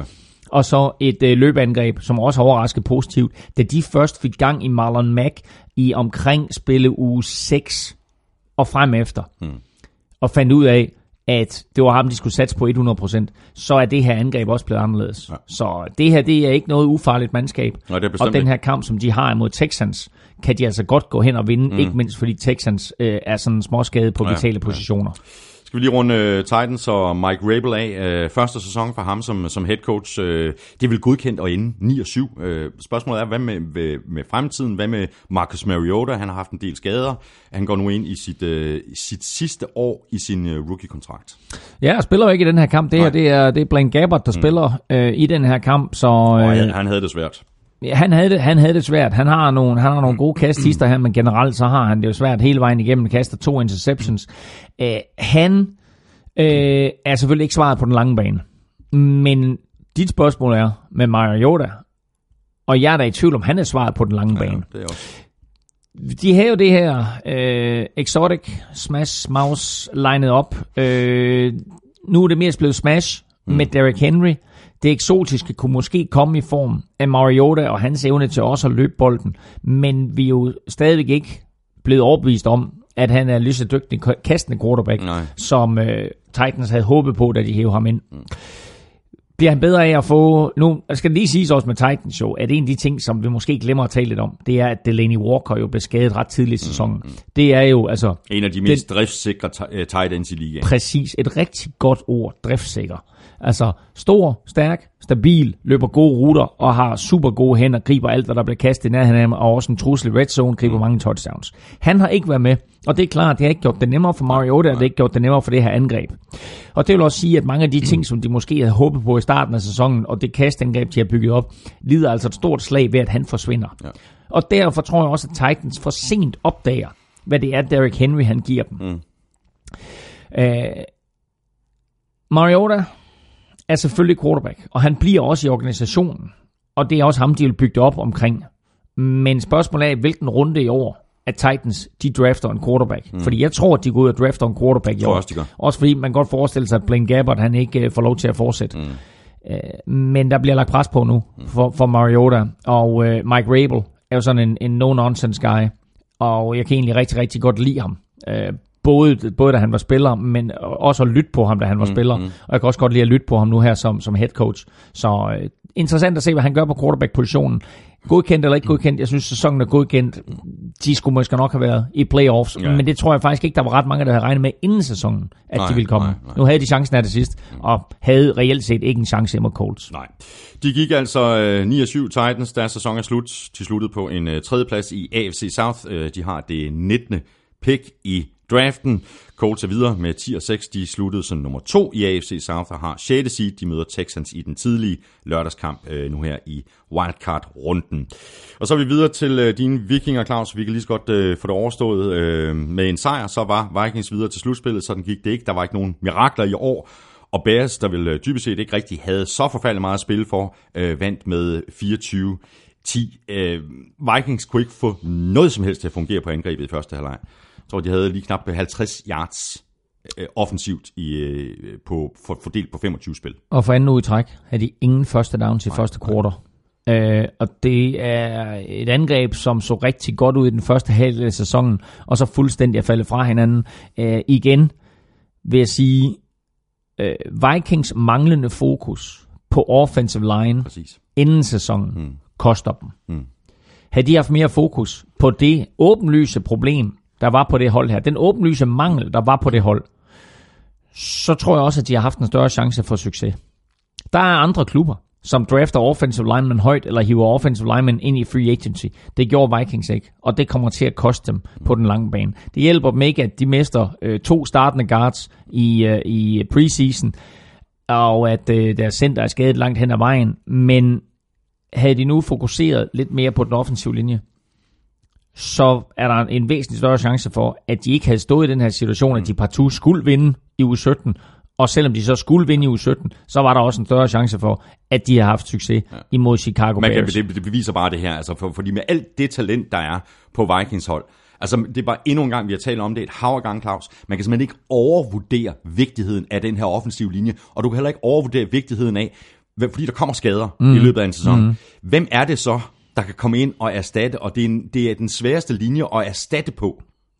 Ja, det er det, fordi også fordi, altså... Øh, fordi det spiller som en enhed. Ja, altså du, du mister noget kontinuitet, ja. men også at ofte så er øh, skridtet fra den bedste Præcis. på positionen til den næstbedste enormt på den offensive linje. Ja. NFL's udfordring i øjeblikket er, at der er for få rigtig, rigtig dygtige offensive linjespillere, mm. og for få rigtig, rigtig dygtige offensive linjer som helhed. De defensive linjemænd er atletisk overlegne i øjeblikket, mm. og det er en gigantisk udfordring for NFL som helhed. NFL vil jo gerne have masser af point, og vi ser nogle af de her mandskaber, som er, er dygtige til at score point, og også underhold og, og så videre. Øh, men generelt så leder NFL lige nu efter en eller anden formel, der gør, at det bliver nemmere at spille offensive line, eller at de offensive linjespillere, mm. som kommer ind i NFL og som bliver coach i NFL, at de bliver bedre og atletisk kommer op på niveau med de defensive tackles, og ikke mindst defensive ends, som vi ser. Fordi de der defensive ends på 120 kilo, øh, som løber en, en 40 yard på, på 4,35 eller et eller andet, ikke? dem har de, den offensive linje i mange forskellige mm. klubber rigtig, rigtig svært ved at håndtere.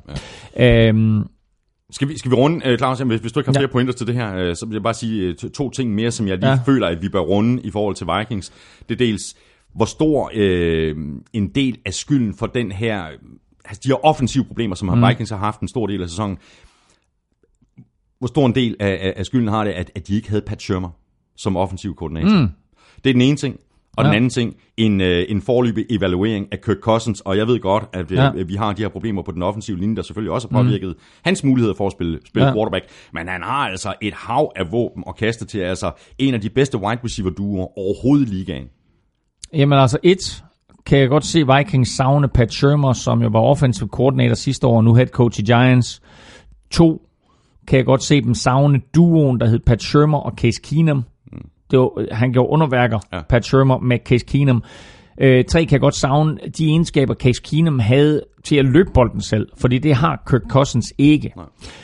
Og fire, en evaluering af Kirk Cousins. Jeg er ikke fan. Nej. Jeg øh, synes, at hans spil er faldet fra hinanden i den anden halvdel af sæsonen her, og mm. altså den måde, han spiller på i anden halvleg mod Lions, så tænker man, hold da op, han er en fantastisk quarterback. Og går vi tilbage til den kamp, som Vikings tabte til Rams, som jeg tror ender i noget med 38-35 til Rams, sagt et eller andet. Og han var forrygende, mm. Kirk Cousins, mm. leverede de sygeste kast. Oven på udebane, så vi og det var, Ja, det var på ja. udebanen. Men altså, øh, når jeg ser på, øh, talte vi om, omkring øh, omklædningsrum, hvor der var problemer. Og jeg tror ikke, at der er nogen tvivl om, at der er problemer i Vikings omklædningsrum. Fordi når du ser sidelinjen her i weekenden, så ser du den offensive koordinator, Stefan Stef- Kevin Stefanski, stå og tale til Adam Thielen og Kirk Cousins. Mm. Og det er jo ikke sådan, at de står skulder til skulder. Nej, den ene han står 3 meter til venstre for øh, Kevin, Kevin Stefanski, og den anden står 3 meter til højre. Så de er overhovedet ikke altså, øh, venner på den måde, som man gerne vil have at en quarterback er venner med sin receiver og running backs, og for den sags skyld offensive line. Det der, det eksisterer ikke. Nej. Og, det bekym- og netop uh, og det Kirk Cousins og Evan Thielen, de stod jo nærmest og skændtes der i andet quarter, ikke efter, det var en eller anden misset uh, tredje down, som, ja, men det var som også ikke det... blev konverteret, ikke? Og så, og, og de, ja. de, de, man kan jo ikke se, jeg kan ikke mundaflæse på, på, på den der måde, men det er da tydeligt, at stemningen var jo ikke i top. Nej, nej, men altså hvis du ser på, på, på det Cousins gjorde med hånden, så, så sagde han, jeg vil gerne have dig til at gå mere ja, ja. direkte ud mm. mod hjørnet, og uh, Adam Thielen, han, han, han kørte sådan mere sådan en, en, en, en blød cornerrute. Mm. Øh, så der er de jo heller ikke enige om helt præcis, hvordan et play øh, skal løbe, øh, hvordan en receiver-rute skal løbe, hvordan det, er det, det, det play, lidt at tage den op hvordan i, det play, det skal i, spil uge 17, ikke? Det er rigtig sent. Så altså, den der kemi er der heller ikke. Mm. Så jeg er ikke, jeg er ikke fan af Kirk Cousins. Giv nu Kirk Cousins et år, hvor han har en god offensive line, mm. fordi det er det, der skal adresseres nu her i offseason for Vikings, ja, ja, ja, den offensive linje. Mm. Så hiv et, hiv et par guards ind, og hiv et par tackles ind, øh, og hive en center ind, så vil det være der. det kunne være godt at have øh, sådan en, en 5-6 øh, første runde valg. det ville være dejligt. Det kunne være rigtig lækkert, ikke? Nå, vi skal lige tale lidt bæres også. Øh, vi skal tale lidt om vinderne. Øh, vi talte lidt om de forskellige filosofier, der er på vej ind i slutspillet i sidste uge. Øh, Bærs spillede der starten, øh, og begyndte faktisk først at skifte, øh, skifte lidt ud på fors, øh, forsvaret i, i fjerde kvartal. Så øh, her, har man jo, her har man jo truffet et, et, et valg. Øh, vi, vi spiller vores starter på vej ind i slutspillet. Vi skal holde det momentum, vi har. Ja, og det skal lige siges, at inden Rams afgjorde kampen mod 49ers, der spillede Bears jo rent faktisk for et andet seed. Mm. Så, så længe at, at den kamp mellem Rams og 49ers ikke var afgjort, så var der jo en, en reel chance for, at Bears kunne ende som nummer to den, i den NFC. Den var så afgjort og, efter fem minutter. Ja, det gik rimelig stærkt, det må man sige. Så det var også derfor, jeg sad, og, jeg sad jo og hæppede på, at Rams de bare ville afgøre det der så hurtigt, afgøre det der så hurtigt som muligt. Ja. sad og fulgte med i begge kampe. Og øh, selvom de så afgjorde det, så blev Bears ved med at spille deres starter, og det var faktisk først i fjerde kvartal, at de skiftede øh, nærmest hele deres ja, forsvar ja, ud. Ja. Øh, Khalil Mack stod på sidelinjen, Leonard Floyd stod på sidelinjen, Rokon Smith stod på sidelinjen med flere. Mm. Alligevel, med alle de der defensive starter, så havde Vikings offensiv linje gigantiske problemer med Bears backups. Og det var nok der, hvor jeg tænkte, okay, det her det er en katastrofe. Mm. Når man ikke kan mm. flytte bolden ja. imod anden holdet fra Bears, ja. så er der et eller andet helt galt. Ja, det er der. På, øh, ja, der er jo ikke, der er jo ikke så meget rafle om i forhold til Bears forsvar. Det er et af de, øh, de stærkeste i, i, i ligaen. Øh, angrebsmæssigt, øh, Trubisky spillede en stabil kamp, ikke flashy, stabil. Øh, og så i modsætning til Kirk Cousins, så konverterede han jo på tredje down. Altså det er jo et af de, det er et af de vigtigste parametre, mm. man kan måle en quarterback. Er han i stand til at flytte kæden på tredje down? Ja, og de sidste to spiluger, hvis man ser på Trubiskys statistik, så er det ikke en statistik, hvor man tænker, at han er god. Mm. Men det er jo der, hvor statistik lyver. Fordi Trubisky har lige nøjagtigt været god, både i den kamp mod 49ers og i den kamp mod Vikings, fordi han hele tiden har fået angrebsserie til at fortsætte. Ja, ja. Han har hele tiden undgået træer ud. Mm. Det vil sige, hele tiden du ved angrebsserie, uanset om de udmyndter sig i point eller ej, 30-40 yards mm. og et punt, og så har du vendt field position ja. til din fordel. Ja. Og med det forsvar, som Bears har, så er det bare super, super vigtigt. Og det er med til at afgøre den her kamp, mm. at hele tiden, så er det Vikings, der er i, i øh, hvad hedder det, field position problemer. Ja, ikke? Ja. Det er hele tiden dem, der skal skabe noget. Øhm, den sidste ting, jeg lige vil pointere her, og det er jo, det er jo sådan noget tudeprinsagtigt et eller andet, ikke? Mm. det er øh, igen nogle dommerpræstationer i den her kamp, og også andre kamp i spil u 17, som man kan være meget kritisabel overfor. Mm. Og dommernes øh, mangel på øh, evnen til at vurdere i enkelte situationer, skal, jeg, kaste, skal ja, jeg kaste et flag ja, der eller ej? Vi kommer, vi kommer til at, ja, og hvornår skal jeg fløjte?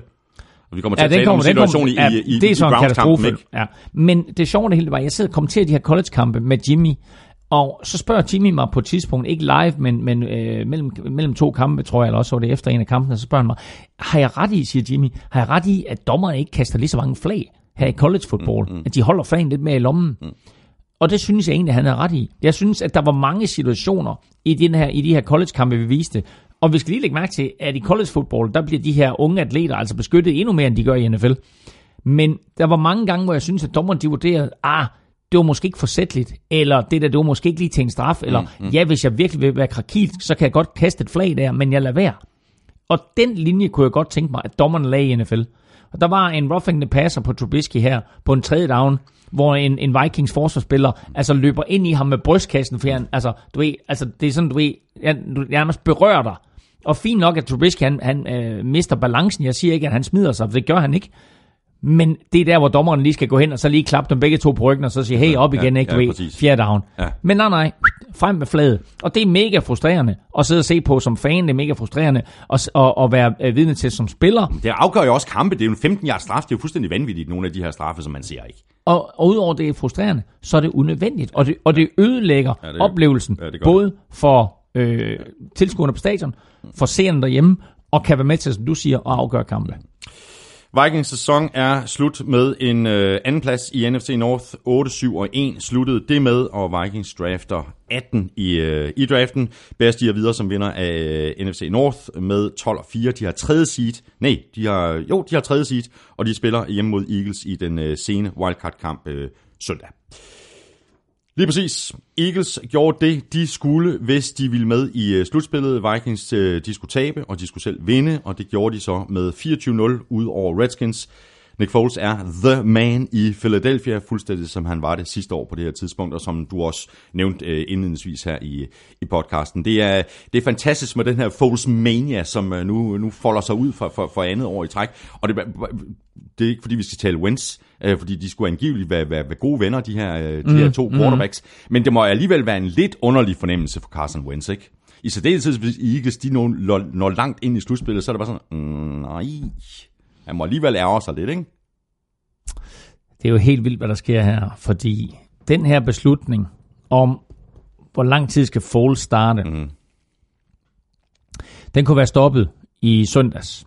Så siger man, okay, det er den sidste grundspilskamp. Godt nok så er det en playoff-kamp reelt set, fordi Eagles skulle vinde. Men vi går man ikke Foles, fordi vi gerne vil have Carson Wentz klar til slutspillet. Nu er vi i slutspillet. Alle ved, at Carson Wentz han er klar. Ja. Men beslutningen er taget. Mm. Nick Foles spiller. Og de insisterer på, at der ikke er nogen quarterback controversy i Philadelphia. Jamen det kan også godt være, at der ikke er det. Fordi øh, spillerne og tilskuerne i Philadelphia ved godt, hvem der giver Eagles den største chance for at vinde. Og det er Nick Foles. Det er ikke Carson Wentz, højt draftet og fremtidens mand. Den spiller, der giver Eagles den største chance for at vinde lige nu, det er Nick Foles. Super Bowl MVP. Mm. Og manden, der førte Eagles til deres første Super Bowl sejr nogensinde. Mm. Så øh, det her har ikke været nogen nem coaching beslutning. Men altså, der er Doc Peterson iskold, ja. og har ham allerede meldt ud. Det er ikke sådan noget med, at der bliver meldt ud nu her på, på fredag. Ah, men det ser ikke ud til, at Carsten Wentz er 100% klar. Nix, der er meldt ud. Der er meldt ud. Nick Foles spiller. Ja. Spørgsmål her fra Kasper Guldhammer. Nick Foles han står til at gå fra 10 millioner i den her sæson til 20 millioner i næste sæson. Og så beholder Eagles ham vel ikke, selvom Wentz stadig kun er på rookie-kontrakt og derfor er billig. De kunne selvfølgelig beholde ham og trade ham, når han er garanteret de 20 millioner, men det virker risky. Hvad gør Philly i offseason med Foles? Hvor kunne man tænke, at Foles kunne ryge hen? Der er rigtig, rigtig mange ting og et langt, langt svar til øh, det spørgsmål, så læn der bare tilbage nu. Nick Foles har en kontrakt i år, som giver ham 9 millioner dollars garanteret. Det er en kontrakt, hvor Eagles de øh, sagde, okay, vi har behov for en god backup quarterback. Vi ved, at øh, Nick Foles han kan komme ind, hvis nu Carson Wentz skulle blive skadet, eller han eventuelt ikke er klar til at starte sæsonen. Hmm. Så i de første par kampe, der spiller Nick Foles. Øh, hver gang Nick Foles han spiller, så øh, får han en bonus for at starte en kamp, og han får også en bonus for at vinde en kamp. Øh, bonusen for at starte en kamp er 250.000 dollars, bonusen for at vinde en kamp er 250.000 dollars, så hver af de her grundspilskampe, han har vundet, øh, der får han 500.000 dollars. Han spiller de to første, taber en, vinder en, det er 750.000 dollars. Så er han på små 10 millioner. Så spiller han de sidste fem kampe her, går 4-1, det er så yderligere nogle millioner dollars. Øh, så er han på omkring 12 millioner dollars. Nu kommer han så ind og skal starte i øh, playoffs her. Øh, der, er, der stiger de her bonusser her, og han når op på omkring en 15,5 millioner dollars som minimum mm. i den her sæson. Apropos bonusser, så missede han en bonus, fordi han øh, gik ud i den her kamp. Havde han taget fire snaps mere i sæsonen. Har du hørt det? Jeg har hørt det. Fire snaps mere i sæsonen, så, havde han, så var han kommet op på 33% af Eagles snaps. Og i hans kontrakt står der, hvis han, hvis han når 33% af Eagles snaps i sæsonen, så får han 1 million dollars i bonus. Mm. Den missede han. I det store billede, så er det selvfølgelig, eller på, på den korte bane selvfølgelig mange penge. Øh, på den lange bane kan det være, at det ikke bliver så mange penge, fordi han kan godt gå en, en stor og, og meget, meget rig fremtid i møde. Og så er spørgsmålet, hvor det bliver henne. Fordi som sagt, så kommer han til at tjene minimum 15,5 millioner dollars, og vinder han Super Bowl, så er der yderligere nogle bonusser, øh, som øh, kommer til udbetaling. Men lige nu, som sagt, så er det ham, der giver Eagles den bedste chance for at vinde. Så spørgsmålet er ikke, hvor Foles han spiller hen til næste år. Jeg vidste, du ville det hen. Spørgsmålet det er, hvor Carson Wentz han spiller hen til næste år. Mm. Fordi lad os nu sige, at Giants, nu er Giants måske et dårligt bud, eller dårligt øh, eksempel, fordi Eagles nok næppe trader Carson Wentz til en divisionsrival. Men lad os nu sige, at Giants sagde, okay, vi har et første runde pick, og vi har faktisk også Saquon Barkley. Vi har ham, og så får vi Carson Wentz eller andre hold, som står med en øh, dygtig running back og et første runde pick, og siger, det vil vi godt give de for Carson Wentz. De vil ikke af med Barkley. Nej, men det var et eksempel. Ja, ja. Eagles står og mangler en running back. Ja. Ikke? Og de ved, at de har guld på hænderne i mm, Carson mm, Wentz. Mm, mm. Alle har set, at Carson Wentz sidste år var ligaens MVP, inden han blev skadet. Og når du har en quarterback som det der, som stadigvæk er været 24 år gammel eller noget i den retning. Ja, det er fremtid. Så får du kassen for ham. Ja, det gør du. Så du kan få et første runde pick, og en virkelig god running back, eller lad os sige to første runde picks, mm. eller et første runde, anden runde, tredje runde pick, whatever. Du kan få kassen for ham. Og så er spørgsmålet, fordi vi har også set den dårlige Foles. Vi har set Foles kollapse. Men Foles i situationer som det her, hvor der er noget på spil, og det er slutspil, og det er, det er playoffs frem mod Super Bowl, ja, altså og de står til måske at kunne forsvare deres Super Bowl-mesterskab. Altså, Eagles går med Foles i den her situation. De går ikke med wins. Nej, det er crazy. Det er crazy. Og, og, og så lige for at, at, at lige øh, runde den der af, det er fuldstændig rigtigt, at Foles står til at få en øh, kontrakt på 20 millioner dollars, garanteret, mm. hvis han er i Eagles mm. en uge efter Super Bowl. Mm. Mm. Eagles skal tage beslutningen inden for den første uge efter sæsonen er slut. Øh, og det er ikke Eagles sæson, men NFL-sæsonen. Så en uge efter, at NFL-sæsonen er slut, der skal Eagles tage beslutningen, om de vil forlænge Foles eller ej. Og forlænger de ham, så udløser det automatisk 20 millioner dollars. Og der kommer beslutningen. Er det Foles eller Wentz, vi satser på? Fantastisk alle de her. Øh, der, der er så mange ting, der sker i, i NFL, som er bare er så spændende at følge med i. Også når sæsonen er slut, så det er bare 365 øh, øh, dage om, dage om året. Øh, Nick Foles shiner, men det synes jeg virkelig også bare lige ganske kort, øh, at vi godt kan konstatere, at Eagles forsvar også gør. Altså nu holder de Redskins, det, jeg ved godt, det er Redskins, de holder dem til 0 point. Men anyway, her i, i løbet af de, de seneste øh, 4, 5, 6 uger, så, så er de spillet bedre og bedre og bedre, og de virker til at være klar. Altså fuldstændig hele holdet, både angreb og forsvar, virker til at være klar til, til slutspillet. Det gør de, og øh, det her forsvar er ved at ramme det niveau, som de spillede på sidste sæson. Præcis. Så nu er det sjovt, at vi nu her, når vi siger sidste år, så snakker vi 2018, så vi er nødt til at sige sidste sæson nu, ikke? Ja. Men, øh, men Fletcher Cox, spiller øh, en rigtig, rigtig flot december, og øh, som om vi ikke vidste i forvejen, at han var blandt NFL's allerbedste defensive lineman, mm. og nok den næstbedste efter, øh, øh, efter Aaron Donald, så, øh, så, så beviste han det her i december. Og øh, andre forsvarsspillere på det her Eagles-mandskab har gjort det rigtig godt i december, så de rammer det niveau nu, som øh, bragte dem hele vejen til Super Bowl, og som også vandt Super Bowl for dem, selvom de selvfølgelig var lidt udfordret imod Tom Brady. Men øh, pas på Eagles. Altså, ja. de, er, de er giftige lige nu. Mm. Hvis vi skal opsummere Redskins sæson, så må vi vel bare konstatere, at det her det var et, øh, altså, det var et skuffende år. Øh, masser af, af skader, ikke mindst til, øh, til den startende quarterback, Alex Smith. Og nu må vi se, hvad der sker med ham, altså oven på, på, på den operation, som han har været igennem, og de komplikationer, der stødte til, hvor de skulle, øh, altså, de skulle åbne igen, fordi der var gået øh, betændelse i, og alle mulige mm. komplikationer mm. i forhold til. Så spørgsmålet er, om han overhovedet kommer til at spille igen. Ja, altså lad, lad os da håbe, han gør det. Øhm, nu er han jo ikke en... Øh var jo ikke en ung spiller længere, kan nej, man sige, øh, fra 2005-årgangen, så det vel kun øh, Rivers, Roethlisberger og Eli Manning, der er ældre. Han, han var ung, da han kom ind. Jeg kan ikke huske, oh, men stadig, men stadigvæk, der er altså ikke mange... 21, da han blev draftet. Der er ikke mange spillere tilbage Ej, fra, fra, fra, fra de der årgange der. Øhm, selvom 2004-årgangen selvfølgelig er helt, helt unik mm. med, med de der tre store kanoner, der stadigvæk spiller. Ja. Øh, men men øh, nu nævnte jeg tidligere Dan Snyder som ejer, og at han ikke har gjort det godt. Dan Snyder har ikke blot formået at øh, i flere ombæringer fuldstændig ødelægge det der omklædningsrum med at hive sådan nogle profiler ind, der slet ikke kunne sammen. Mm. Han har også mistet tilskueropbakningen i en af, en af de mest traditionsrige klubber overhovedet, Washington Redskins, der jo har udsolgt deres sæsonbilletter 25 år frem i tiden. Der var et halvtomt stadion til ja. den her kamp. Ja. I en kamp imod Philadelphia Eagles. Altså, ja. hvis der er nogen, som elsker at have hinanden, så er det Philadelphia Eagles og Washington Redskins. Mm. Halvtomt stadion. Og af de tilskuere, der var der, der var halvdelen, hvis ikke to tredjedel af dem, Eagles-fans. Ja. Så når Eagles havde bolden, så var der stillhed. Og når Redskins havde bolden, så var der alarm. Ja, det er pinligt. Altså, og så må vi sige også, at nu er de så på deres fjerde quarterback, øh, Washington Redskins, og i den her kamp imod det her Eagles forsvar, der lignede han en fjerde quarterback, ja, Josh Johnson. Ja, det gjorde han. Sæsonen er slut for Redskins. De gik øh, 7 og 9 og endte på tredjepladsen i, i NFC East. De har pick, East. De har pick nummer 15 i draften. Eagles kom øh, lige godt med i det fine selskab med 9 og 7. De sluttede som to i NFC East og har 6. seedet. De spiller ud mod øh, Bears i den sene søndagskamp.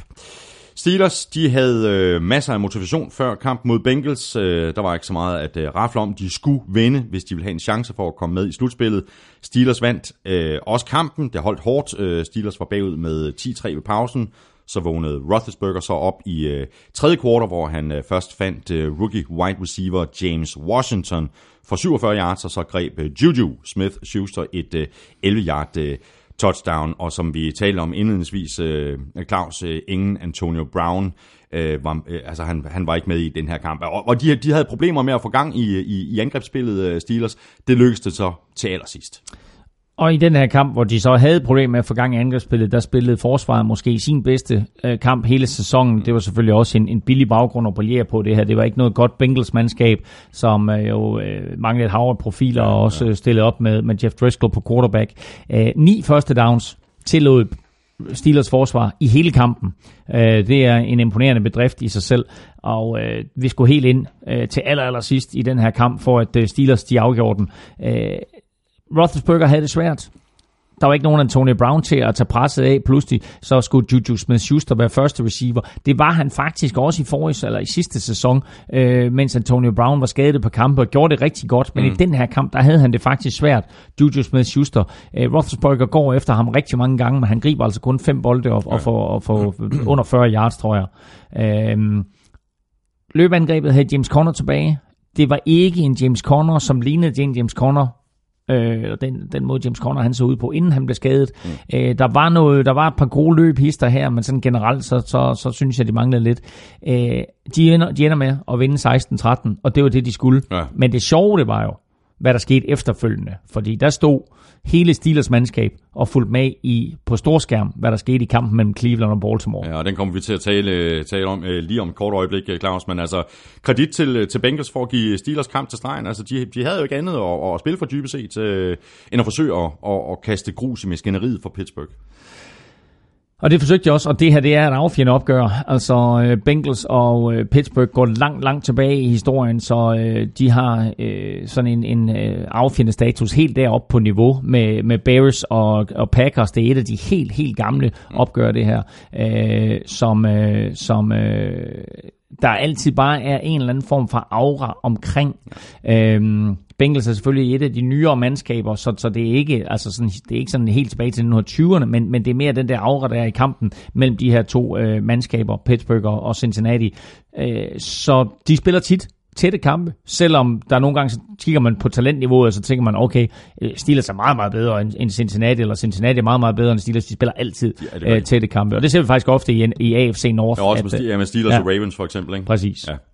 Steelers sæson øh, er over med en øh, anden plads i øh, AFC North. De sluttede 9-6 1 og har det 20. pick i draften. Bengals sæson er også slut. De endte på sidste pladsen i AFC North med en øh, record på øh, 6 10. De har pick nummer 11. Ravens sæson er til gengæld ikke slut. De er videre i slutspillet, efter at øh, de slog Browns hjemme med 26-24. Det var ikke nogen nem sejr. Der var flere kald i den her kamp, som både Browns fans og Steelers fans må have været utilfredse med. Christian øh, Mortensen skriver sådan her. Browns blev snydt for touchdown, og Steelers blev derfor igen, dog indirekte, straffet af dommerfejl. Hvad var der sket, hvis Jabril Peppers havde ignoreret fløjten og nået endzone, ville Browns have fået deres touchdown? Jabril Peppers stopper op undervejs. Øh, der er ikke en, en øh, Ravens-spiller i nærheden, han kan spacere øh, ind i endzone, hvis han har lyst, men dommerne fløjter og fløjter og fløjter, og så stopper han op, og så løber han tilbage med bolden. Var han fortsat ned i endzonen, så er det givet fuldstændig samme resultat, fordi i det øjeblik, at dommerne har fløjtet, øh, så er spillet overstået. I gamle dage, der var det sådan, at så sagde man simpelthen, nå, vi lavede en fejl, så går spillet om. Mm. Men nu her er der sat en regel ind, sådan så hvis der er fløjte, og man kan vurdere, at den fumble, der er kreeret, øh, helt sikkert vil være gået til det hold, som nu får fat i den, i det her tilfælde Browns, så får de også lov til at få den fumble. Så rent faktisk, så bliver det her Browns touchdown annulleret. Bengal, eller hvad hedder de, Browns får bolden, men de får den dernede, hvor Jabril Peppers fik fat i den, ja. i modsætning til at få syv point, mm. som Jabril Peppers han scorer mm. øh, i, i den her situation. Det er klart, det er syv point, som, øh, som dommerne de tager, tager fra Browns, og det er sådan noget, der aldrig nogensinde må ske. Den dommer, der vælger at fløjte, fordi han tror, at bolden er inde over linjen, han skal selvfølgelig ikke fløjte. Nej. Han skal lade være med at fløjte. Det er det en gigantisk... I tvivlstilfælde, så lad være med at fløjte, så lad spillet, og så vi kan altid kigge på replayen, fordi hvis der er touchdown enten i den ene eller den anden, jamen så skal det jo kigges igennem alligevel. Præcis. Så, øh, så det her er en af de der situationer, hvor, øh, hvor vi ser et play, øh, som vi ser Drew Brees være mester i, at en quarterback han hopper og strækker bolden ind mod mållinjen, så snart spidsen af bolden berører mållinjen, så er der touchdown. Men som det er jo helt tydeligt her, så får Lamar Jackson drejet bolden en lille bitte smule, så den faktisk aldrig rører mållinjen. Mm. Og det kamera, der står ned langs mållinjen, viser helt tydeligt, der er måske en halv centimeter eller en centimeter eller noget i den retning mellem bolden og mållinjen, men den rører i hvert fald ikke mållinjen. Mm. Og dermed står fumblen. Browns får fat i den, men de misser deres syv point. Gigantisk dommerbrøler. Ja, ja, Havde kampen udviklet sig anderledes, ville Browns have vundet kampen? Måske, måske ikke. Det er jo ret tidligt, de opgør det her. Mm, mm. Men det er i hvert fald syv point, som der bliver ja, taget fra Browns. Ja. Har Baker Mayfield og Browns angrebet i virkeligheden ikke vist, hvordan man spiller mod det her Ravens forsvar? Altså, han gik dybt flere gange, uh, completed fem kast på 28 yards eller mere. Uh, Mayfield kastede for 376 yards i den her kamp. Øh, det, det er det meste, Ravens har, har, har tilladt hele sæsonen. Prøv at høre, det er en afgørende kamp for Ravens det her. De skal vinde for at sikre sig en slutspilsplads.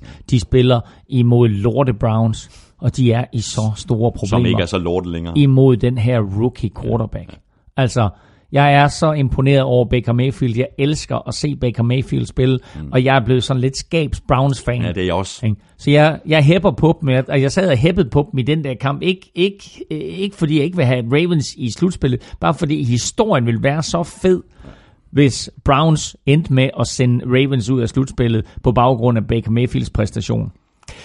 Nu ender det faktisk, tror jeg, for NFL's slutspillet på den bedst mulige måde, nemlig med, at Ravens vinder fordi jeg tror, det er et bedre hold at få ind i slutspillet. Jeg tror, det er et farligere hold at få ind i slutspillet mm. mm. end Pittsburgh Steelers.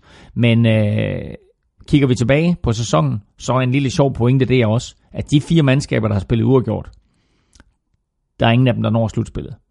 Steelers og Browns, Vikings og Packers. Ja. Den halve kamp, mm. de misser der, koster især Steelers og Vikings ja, ja, muligheden for at nå slutspillet. Og til dels også Browns, fordi den halve kamp betyder, at de, da de endelig får gang i, i, i tingene med Greg Williams, så er der bare for langt op for dem, mm. til at de kan nå slutspillet. Mm. Men forestil dig, at de stadigvæk kan være i live i den her spil u 17, og det her havde været en kamp mellem Browns og Ravens om at nå slutspillet. Så har der været endnu mere på spil, og så ja, har den her situation med ja. Double Peppers været, været endnu større skandale ja. øh, for, for dommerne. Ikke? Så øh, Baker Mayfield han nåede jo op på 27 touchdowns for, øh, for sæsonen. Øh, ny rekord for, for en rookie quarterback. På trods af, at manden jo ikke øh, spillede var de første to kampe. Ja, kom ind øh, i pausen i kamp 3. Ja. Og, øh, og forestil dig, altså forestil dig Browns, og det er selvfølgelig spekulationer alt sammen, men forestil dig Browns med Greg Williams og Freddie Kitchens som fra, duo fra starten. Fra starten. Altså, så, så snakker vi et Browns-mandskab, der er på vej ind i slutspillet nu. Ja.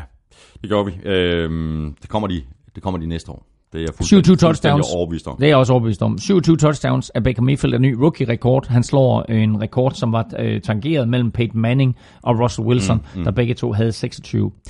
Øh, og det sidste, jeg vil sige om den her kamp, det er, at det sidste wildcard-hold, der vandt en Super Bowl, det var Baltimore Ravens, da de, øh, da, da de kom ind ja. i, øh, i 2012. Og siden da der er der ni wildcard-hold, der har vundet. Og øh, det her med wildcard-hold, der kommer ind og vinder Super Bowl, det er jo faktisk, altså i mange, mange år var det fuldstændig umuligt for wildcard-hold at komme mm, ind. Mm. Og kun én frem til 1997, så har der været otte siden. Men øh, det sidste wildcard-hold, der vandt, var Baltimore Ravens. Nu er de så ikke wildcard-hold i år, de ender Nej. med at vinde AFC mm, North. Mm, mm. Men øh, de har altså succes i slutspillet, når de kommer ind på en af de der lavere seeds. Ja. Er, er Ravens en, øh, en one-trick pony? Altså, nu har vi sådan ligesom set, hvad, hvad, hvad de kan angrebsmæssigt. De, de fokuserer øh, dybest set øh, det er på løbet, ikke? Øh, Lamar Jackson, Gus Edwards, Kenneth Dixon fik til sammen 296 yards på jorden mm. på 47 løb. Det er det, de gør, og det er det, de gør rigtig godt. Det er jo helt vildt. Næsten 300 yards rushing i den her kamp. Fuldstændig vanvittigt. Ja. Øhm, og du kan tro, tro der med Lamar ja. Jackson, der både kan kaste bolden og, og, og kan løbe den, og, du, og han er begyndt at kaste bolden lidt bedre. Han har stadigvæk problemer i, i, mm. i, i, i lommen, ikke? Der mm. er noget at arbejde på der, ikke? Men altså forsvaret, nu Chargers øh, i weekenden, kan ikke bare sådan stille sig op og sige, okay, så stiller vi otte mand i boksen, så stopper vi løbet. Nej, det kan de ikke, men øh, de sidste to uger øh, har Ravens været bedst i første halvleg. Mm. Har størst succes med at løbe i første halvleg, og så er der blevet lukket ned for dem i anden halvleg. Og Browns kom måske med en eller anden form for blueprint på, mm. hvordan man stopper Ravens. Ja. Nemlig, at de ventede med at vise deres defensiv formation ind til meget, meget sent. Mm. Sådan så i stedet for at stille op, og den offensive linje står og peger ud, jeg blokerer ham, og du blokerer ham, så varierede Browns deres defensiv formation ind til aller, aller sidste mm. øjeblik. Mm. Og det betød faktisk, at den Ravens offensive linje, som ellers var rigtig solid, mm. havde svært ved at finde ud af, hvem der havde hvilke blokeringsopgaver. Mm. Mm. Øh, og det er nok noget, som, øh, som Chargers har lagt mærke til, og som Chargers også selv lagde mærke til i den kamp, de spillede mod Ravens for 14 dage siden, ja. Øh, hvor de havde større succes med at stoppe dem i anden halvleg, end de havde i første halvleg.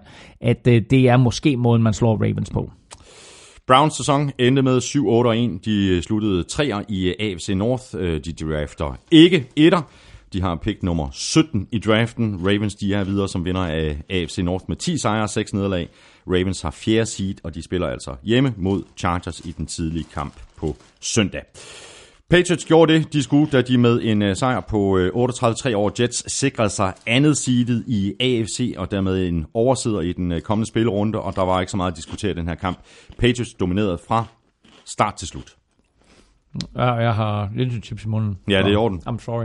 Men at vi behøver ikke sige så forfærdeligt meget om den her kamp i virkeligheden. Altså. Tom Brady kastede fire touchdowns. Han leverede nogle fremragende kast undervejs. Øhm, det her var et spørgsmål om, at, at Patriots skulle sikre sig det andet seed, ja. og det lå de overhovedet ikke nogen som helst tvivl være om, at det var, det var deres anden seed, Præcis. og så kunne uh, Texans og andre spille om sekundære placeringer. Mm, mm. Vi havde jo den situation faktisk, at, at både Texans og Ravens, og for den sags skyld Titans, kunne nå anden seed i AFC. Det krævede selvfølgelig, at Patriots tabte, og øh, det gjorde de ikke. Ikke bare vandt de, men de dominerede den her kamp, mm. og de mm. fik også Sam Darnold lidt ned på jorden igen efter et par fine uger. Ja.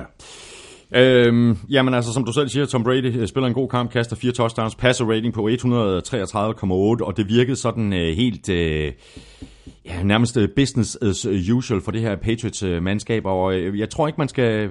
Altså, der, der er blevet talt meget om Patriots-holdet i år, ikke? Oh, de har været lidt skuffende og sådan men det har, de, det har de vel i virkeligheden ikke. Nu, de tabte nogle, nogle, nogle tætte kampe undervejs, men uh, hey, nu går vi ind i slutspillet. De har andet seedet. For 9, for 9 år i For træk 9 år i træk. er de, Ja. har, har de en oversider i første runde. Det Præcis. er fuldstændig vanvittigt. I det her NFL, som går efter øh, frihed, mm. lighed mm. og broderskab, så øh, er øh, det fuldstændig vanvittigt, at Patriots sidder over for 9 år i træk. Og øh, ja, øh, det her har ikke været en øh, sæson på niveau med så mange andre sæsoner. De ender 11 og 5, og øh, de andre gange, hvor, hvor de har haft andet seed eller første seed, der har de vel været 13-3, eller nogle gange 12 og 4 nok, men jeg tror 11 og 5 er øh, det fleste antal kampe, de har tabt, mm. og så stadigvæk nå andet seed. Og man må også sige, at det faktum, at Chiefs får første seed med 12 og 4, er også øh, lidt vildt at tænke på, at man kan få første seed med, med, med fire nederlag. Men øh, viser også noget omkring den her lighed, øh, som, som NFL jo higer ja, efter. Ja. Øh, men øh, nu har de hjemmebane. Patriots i første runde, eller i anden runde af slutspillet, og der taber de altså sjældent. Det er det eneste mandskab i år, der ikke har tabt på hjemmebane.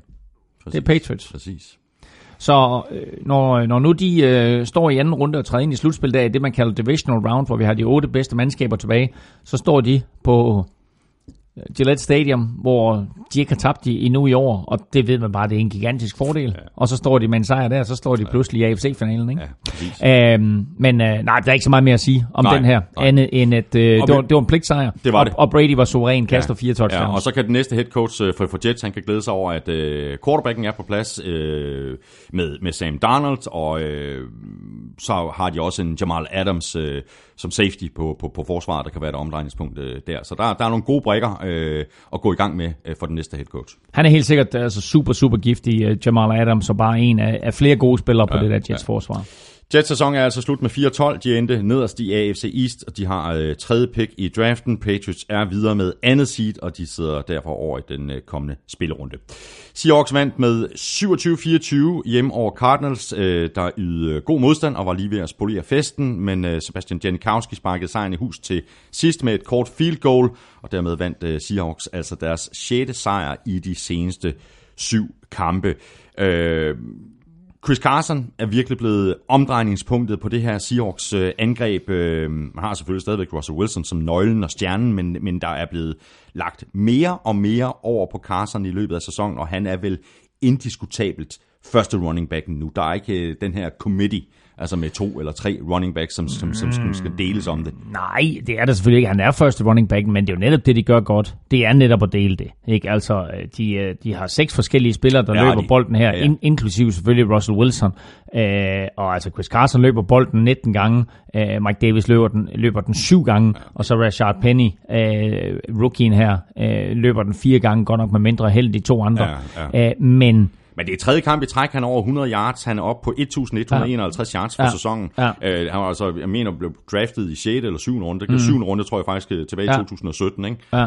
Øhm, Jo, jo, altså øh, Seahawks gik ind og, og draftede en running back højt i øh, sidste sæson, ikke? Altså to Rashard Penny, mm. eller sidste, sidste år hedder det, ja, i den her ja, sæson, ja, ikke? Øh, to Rashard Penny i første runde, det var vi jo lidt hovedrystende for øh, dengang, og øh, godt nok har Rashard Penny hister her vist glimt af, af den der eksplosivitet, som de, de draftede ham for, mm. men det er Øh, det er Chris Carson, der har overtaget øh, været som første running back, mm. og gør det godt. Øh, I den her kamp ser vi ikke helt så meget Russell Wilson magi, som vi har set nogle andre kampe. Men på det tidspunkt, hvor de har behov for det på, exactly. til sidst i fjerde kvartal, så er det, at Russell Wilson han viser, hvorfor han er så skarp.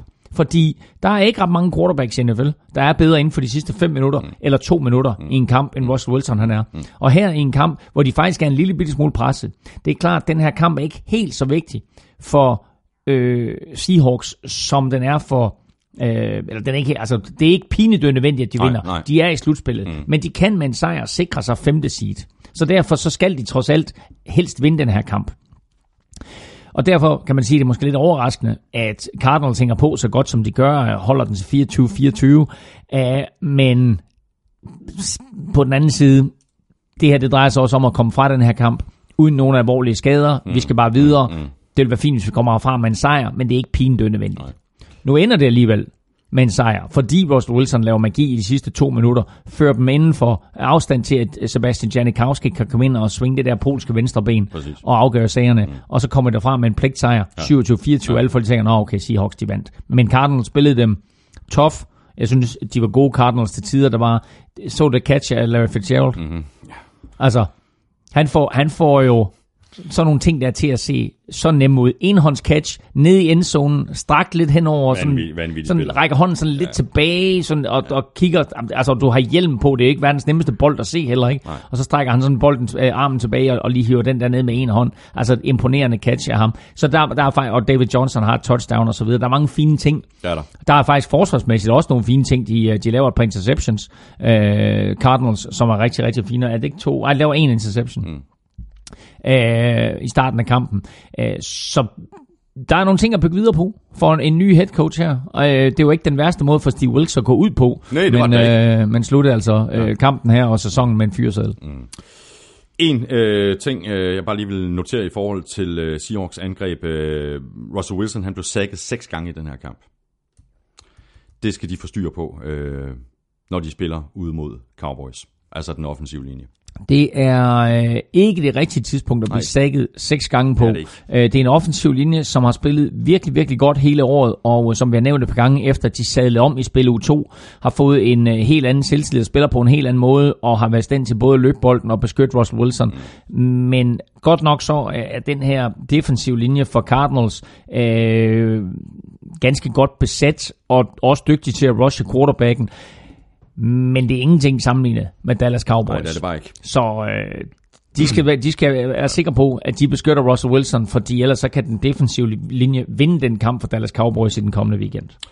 Cardinals sæson er altså slut. Øh, De sluttede på, på sidste pladsen i NFC Vest med 3 og 13. Øh, De vælger derfor først i draften. Seahawks sluttede to i NFC Vest med 10 og 6. De har altså femte seedet, og de skal til øh, Dallas og spille mod Cowboys i den sene lørdagskamp. Og øh, Cowboys de vandt jo deres sidste kamp i den regulære sæson ude over Giants med 36-35 i en øh, forrygende kamp, der bølgede frem og tilbage. Det holdt hårdt øh, nede med øh, 35-28 inden for de sidste to minutter. Der scramblede Dak Prescott på 4. down og 15, fandt Cole Beasley i endzone. Han blev først dømt ude. Replay viste så klart, at han havde et knæ nede. Det er rigeligt touchdown, og i stedet for at udligne med et øh, ekstra point, der gik Cowboys efter sejren, og det lykkedes med en two-point conversion til Michael Gallup, og jeg sad med armene højt hævet i vejret, ikke fordi jeg holder med Cowboys, og ikke fordi jeg ikke bryder mig om Giants, men fordi du havde Giants i picks, og jeg havde Cowboys Og det var også fuldstændig vanvittigt, at Dallas de vinder den her kamp. Det er en Og total dej- dejlig ligegyldig- sejr. ligegyldig kamp Dejlig for sejr. Dallas. Dejlig sejr.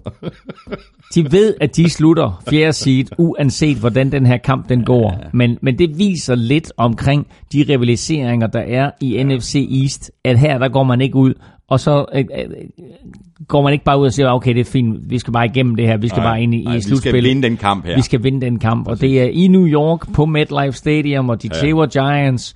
Uh, et Giants-mandskab, som uh, efter at Eli Manning han smider på interceptions uh, tidligt i kampen, så kommer de faktisk fint tilbage. Uh, der er nogle vidunderlige spil imellem undervejs uh, fra begge mandskaber. Og så slutter det hele, som du siger, med en fjerde down og 15, hvor Dak Prescott han kaster til Cole Beasley. Det gør det til 35, nej, jo 35-34. Mm. Og så scorer de, kunne hjælpe med også en two-point conversion, mm. som gør, at de vinder kampen. Ja. Og der er det klart, at der ser vi en situation her, hvor de vælger naturligvis ikke at gå efter det ekstra point, og så sende en eller anden ligegyldig kamp i overtime. De siger, fint nok, nu går vi efter to. Får vi den, så får vi den, og får vi den ikke skide være med det, Ja, så har vi præcis. spillet en sjov Ja, kamp. ja, ja, det her var præcis. faktisk en helt igennem fantastisk kamp at se, i en kamp, der betød intet. Mm, præcis. Og rigtig sjov kamp. Ja. Cowboys var i red zone øh, fire gange, kom derfra med tre touchdowns, det er mere end godtaget, og så er det svært at komme udenom øh, tight end Blake Jarwin, tre touchdowns til ham på 13, 18 og 39 yards. Og alle sammen naturligvis kastet af Dak Prescott, der spillede hele kampen, og for første gang i sin karriere kastede fire touchdowns. Så det er da det helt rigtige tidspunkt, at han er blevet varm på. Nu talte vi før om Cowboys og deres defensive linje og deres evne til at lægge pres på modstanderne. Nu pludselig har vi også et angreb her, som kan kaste bolden. Dak Prescott selvfølgelig til øh, Blake Jarwin, øh, kaster i hans retning otte gange, rammer de 719 yards til ham og tre touchdowns. Øh, Cole Beasley ender med mere eller mindre at, at afgøre kampen med, med sit touchdown. Alan Hearns griber touchdown. Michael Gallup øh, spiller en okay kamp. Øh, Amari Cooper spiller ikke hele kampen, men griber stadigvæk fem bolde. Øh, og så skal vi lægge mærke til, at Cowboys spillede uden Ezekiel Elliott. Ja. De startede Rod Smith. Uh, det er så dejligt med de her to Smith-brødre for, for Dallas Cowboys. De spiller begge to med, med tallene 4 og 5. Rod Smith har 45, og Jalen Smith har 54. Uh, så læg mærke til det, når I sidder og ser playoff football. De er altså brødre, de to Smith-drenge der. Men vi får næppe Rod Smith at se Nej. lige så meget, som vi gjorde i den her kamp. Fordi uden Ezekiel Elliott, som sådan set var den eneste af de her starter, der sad over, mm. så, uh, så var det altså Rod Smith, der, der overtog og løb bolden med. Øh, hvad løb han bolden? Han løb bolden øh, 12, 12 gange. 12, okay. 12 gange for 35 yards. Ja.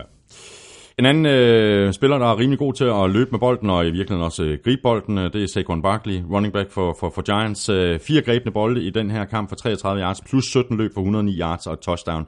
Øh, han greb øh, 91 bolde for sæsonen, den gode Saquon Barkley, øh, og har dermed slået den tidligere rookie-rekord som tilhørte, altså grebne bolde fra en rookie running back. Øh, grebne bolde fra en rookie running back, det er lidt pinligt, for jeg tror faktisk, jeg har skrevet det i mit momentometer. Er det rigtigt? Øh, det er korttidsudkommelsen, sådan, sådan bliver det, når vi, når, når vi er vores alder. Ja, det var ikke Reggie Bush? Det er Reggie Bush. Nå, det var Reggie Bush. Ja, okay. med, med 88 øh, grebne bolde, okay, og ja. Saquon Barkley havde ja. altså 91. Han kom ja. også over 200, 2.000, øh, ikke 200.000, dog, øh, 2.000 scrimmage yards for sæsonen. Ja. Det er der kun to andre rookies, der har gjort. Det er Eric Dickerson og... Ja, det er rigtigt. Adrian James? Yes! Uh, ja. Nå, men uh, hvad det hedder, bare lige for en uh, Giants af. Uh, masser af potentiale uh, på det her uh, mandskab. De har vel dybest set uh, to spørgsmålstegn uh, tilbage. Uh, deres offensiv linje og fremtiden på quarterback. Ja, den offensive linje synes jeg faktisk har spillet meget, meget bedre her i den anden halvdel af sæsonen. Øhm, de skibede Eric Flowers afsted, mm. og øh, Will Hernandez, som de draftede, har gjort det rigtig godt. Øh, har vist sig sin høje draftstatus øh, værdig, mm. og det er sådan en spiller, som apropos det her med Vikings og deres offensive linje, så kunne jeg rigtig godt have tænkt mig, at, øh, at Vikings havde gjort noget aktivt for at få fat i ham. Mm. Øhm, men øh, yderligere hjælp på den offensive linje, øh, måske en højere tackle, vil gøre det her Giants-mandskab øh, rigtig, rigtig godt. Og så er der selvfølgelig hele det spørgsmål med, øh, med, med quarterback-positionen. Hvad gør Giants? Ja.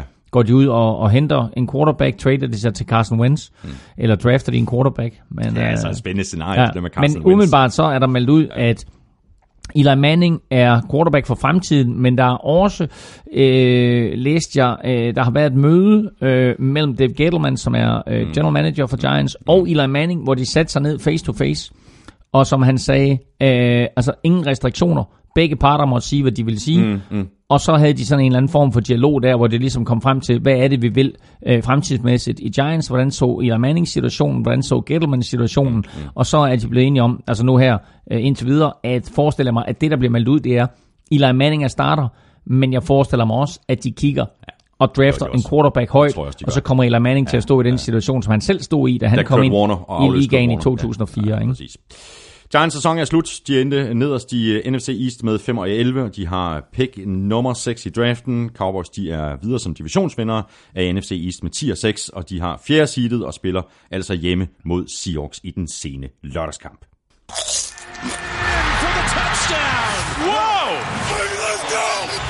Ugen spiller præsenteres af Tafel. Så skal vi have trukket lod om en øh, kasse med øh, taffelchips. Vi smed øh, tre navne på Twitter i øh, mandags. Dak Prescott, Tom Brady og Bears Defense. Prescott fik øh, 22% af stemmerne, Brady fik 31%, og Bears D fik 47%. Vi har faktisk haft øh, mange øh, defenses, der har vundet ugens spiller i år, har vi ikke? Fik Bears defense 47%. Bears. Ja, og der var faktisk en del uh, Vikings-fans, der uh, men det, sagde, men det, at, det, at, det, at det gør ondt det her, men ja. så har man selvfølgelig også en undskyldning. Men det var den gigantiske sviner, du gav mig i julegave jo. Og, og giv mig sådan en, en, øh, et, et, et skægprodukt, som på ingen måde var skæg, som hed et eller andet med, med bear, bear, bear et eller andet, du ikke, altså, det, godt. det var da perfekte jinx, inden vi spille mod Bears. Oh, sorry, ved du hvad, Claus, du er, Nå. på trods af det hele, lykkens skud ind. Og jeg vil sige, 2019 starter godt, når man sådan kan fylde sådan en uh, taffelsæk heroppe, sådan, hvad er den fyldt? Er den fyldt en fjerdedel, ja, fjerdedel ja. nærmest? Ja, med, med, med, med, med, med, med små øh, papirstrimler. Han er sindssygt. Ja. Nå. Ja, sådan der. sådan. Godt. Niels Hemmingsen fra Kolding, han skriver John Brady. Det var vigtigt ikke at trække Bears defense. Og han har skrevet John Han Brady. har skrevet John Brady. Det er stærkt, Nils. Nils uh, Hemmingsen øh, fra Kolding. Jeg sender uh, dit uh, navn og adresse videre til de gode folk på tafel, og så går uh, MVP Christina i aktion, hvilket betyder, at der ikke går forfald længe, før du modtager sådan en kasse med øh, taffelchips. Vi gør det igen i næste uge. Vi nominerer tre spillere på NFL Shows Twitter-profil. På mandag kan vi allerede gøre det. Du stemmer på din øh, favorit på mailsnablag.nflshow.dk ved at skrive dit øh, bud i emnelinjen, og i selve mailen, der skriver du dit navn og adresse, og så er du altså med i den her kamp om at vinde en stor kasse med masser af tafelchips. Så er vi tilbage i øh, kampene, og det er vi med øh, Chargers sejr på 23-9 ude over Broncos. Øh, Chargers havde ikke så forfaldt meget at spille for, da Chiefs jo ligesom bare stukket afsted med divisionen, men de spillede alligevel de fleste af starterne, øh, og det synes jeg nu egentlig i virkeligheden ikke rigtig meget. Altså, der gik et stykke tid før, man ligesom også kunne se det udmønte sig på banen, at, at de typisk set stillede i, i, i stærkeste opstilling. Og selvom Chargers de øh, prøvede på at forære sejren til Broncos, så havde Broncos ind til at stille op i den her kamp. Uh, Chargers forsvar var super, super skarpt. Uh, Joey Bosa spillede måske sin bedste kamp, efter han er kommet tilbage. Mm. Det var det helt rigtige tidspunkt for ham var top på, inden de skal spille mod Ravens i den kommende weekend. Uh, så uh, mange positive aspekter i en, uh, i en ikke så nem kamp for Chargers at spille hele det her vurdering med, hvad skal vi, hvis Chiefs vinder, mm. så har vi ikke rigtig noget at spille for. Nej. Så ved vi, at vi ender anden seed. Øh, hvis Chiefs taber, øh, og Patriots taber, så kan vi lige pludselig blive første seed, eller de kunne faktisk blive første seed, bare med en Chiefs nederlag. jo. Øhm, så, øh, så hele tiden holde øje med scorebordet, mm. men, øh, men Chiefs smadrede heldigvis Raiders, og dermed så kunne, kunne Chargers sådan stille og roligt bare, mm. bare køre den her Ja, hjem. Øh, det var ikke øh, nogen prangende kamp på nogen måder. Det synes jeg men, men det var en solid kamp. Øh, Det bekymrende var igen Philip Rivers kaster to interceptions. Præcis, han har kastet, han har kastet seks interceptions i de seneste tre kampe. Lige så mange interceptions, som han havde kastet i de første 13 kampe. Ja. At det må vække bekymring for ja, altså, i Chargers-lejren.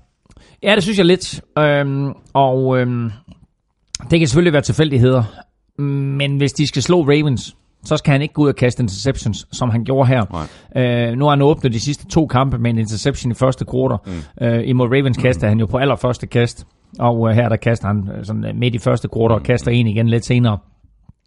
Og det, nogle af dem er, er, er gode defensive plays selvfølgelig, men andre er altså også et spørgsmål om, at han, øh, han, han tager en chance, som han måske har haft held med tidligere i sæsonen, ja. eller måske har haft held med igennem sin karriere, og der er der bare en eller anden forsvarsspiller, som lige har læst den og, og, mm. og, og laver en interception, så de der fejl skal skæres væk. Og det ved Philip Rivers godt, altså. Ja. Det skal jeg ikke sidde her og, og belære ham om. Han har været i ligaen siden 2004, så, så selvfølgelig ved han alt om det.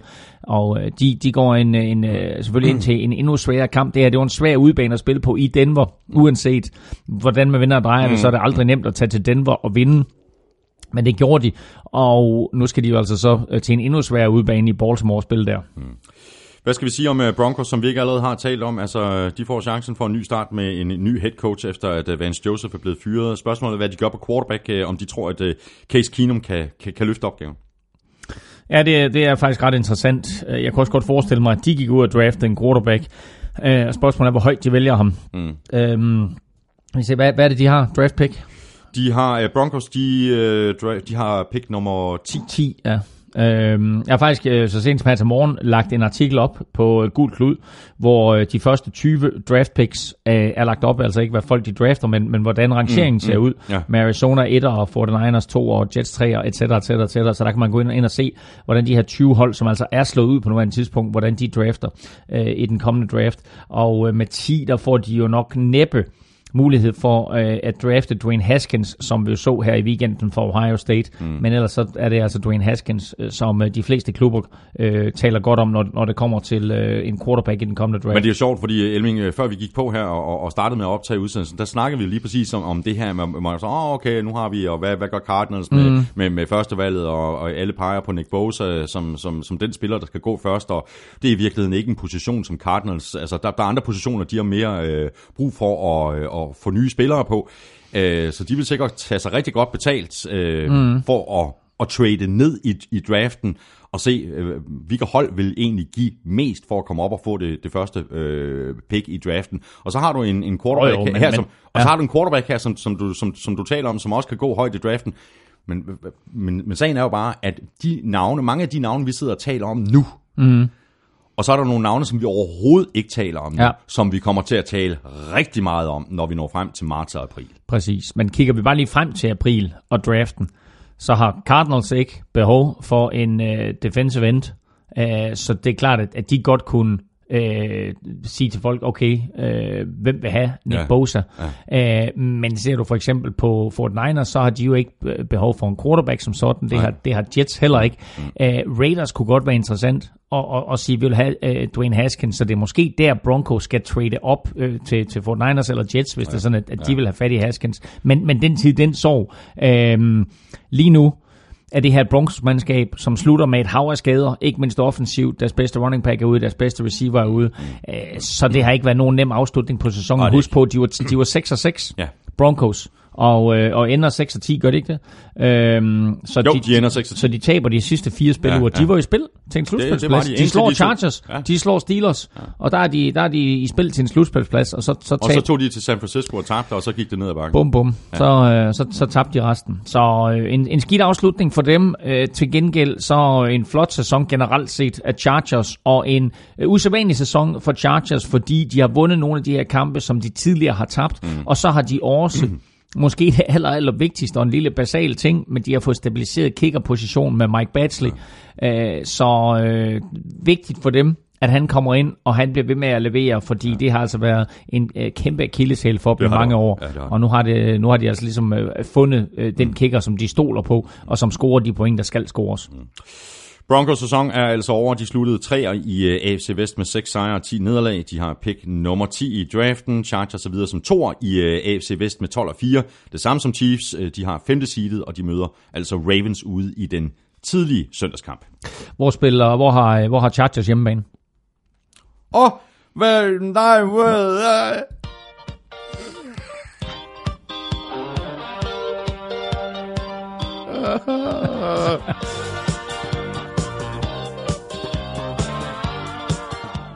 Fantastisk. Nå, Man skal, man, skal, man, skal, man skal gribe de chancer, man får. Præcis. Det er rigtigt.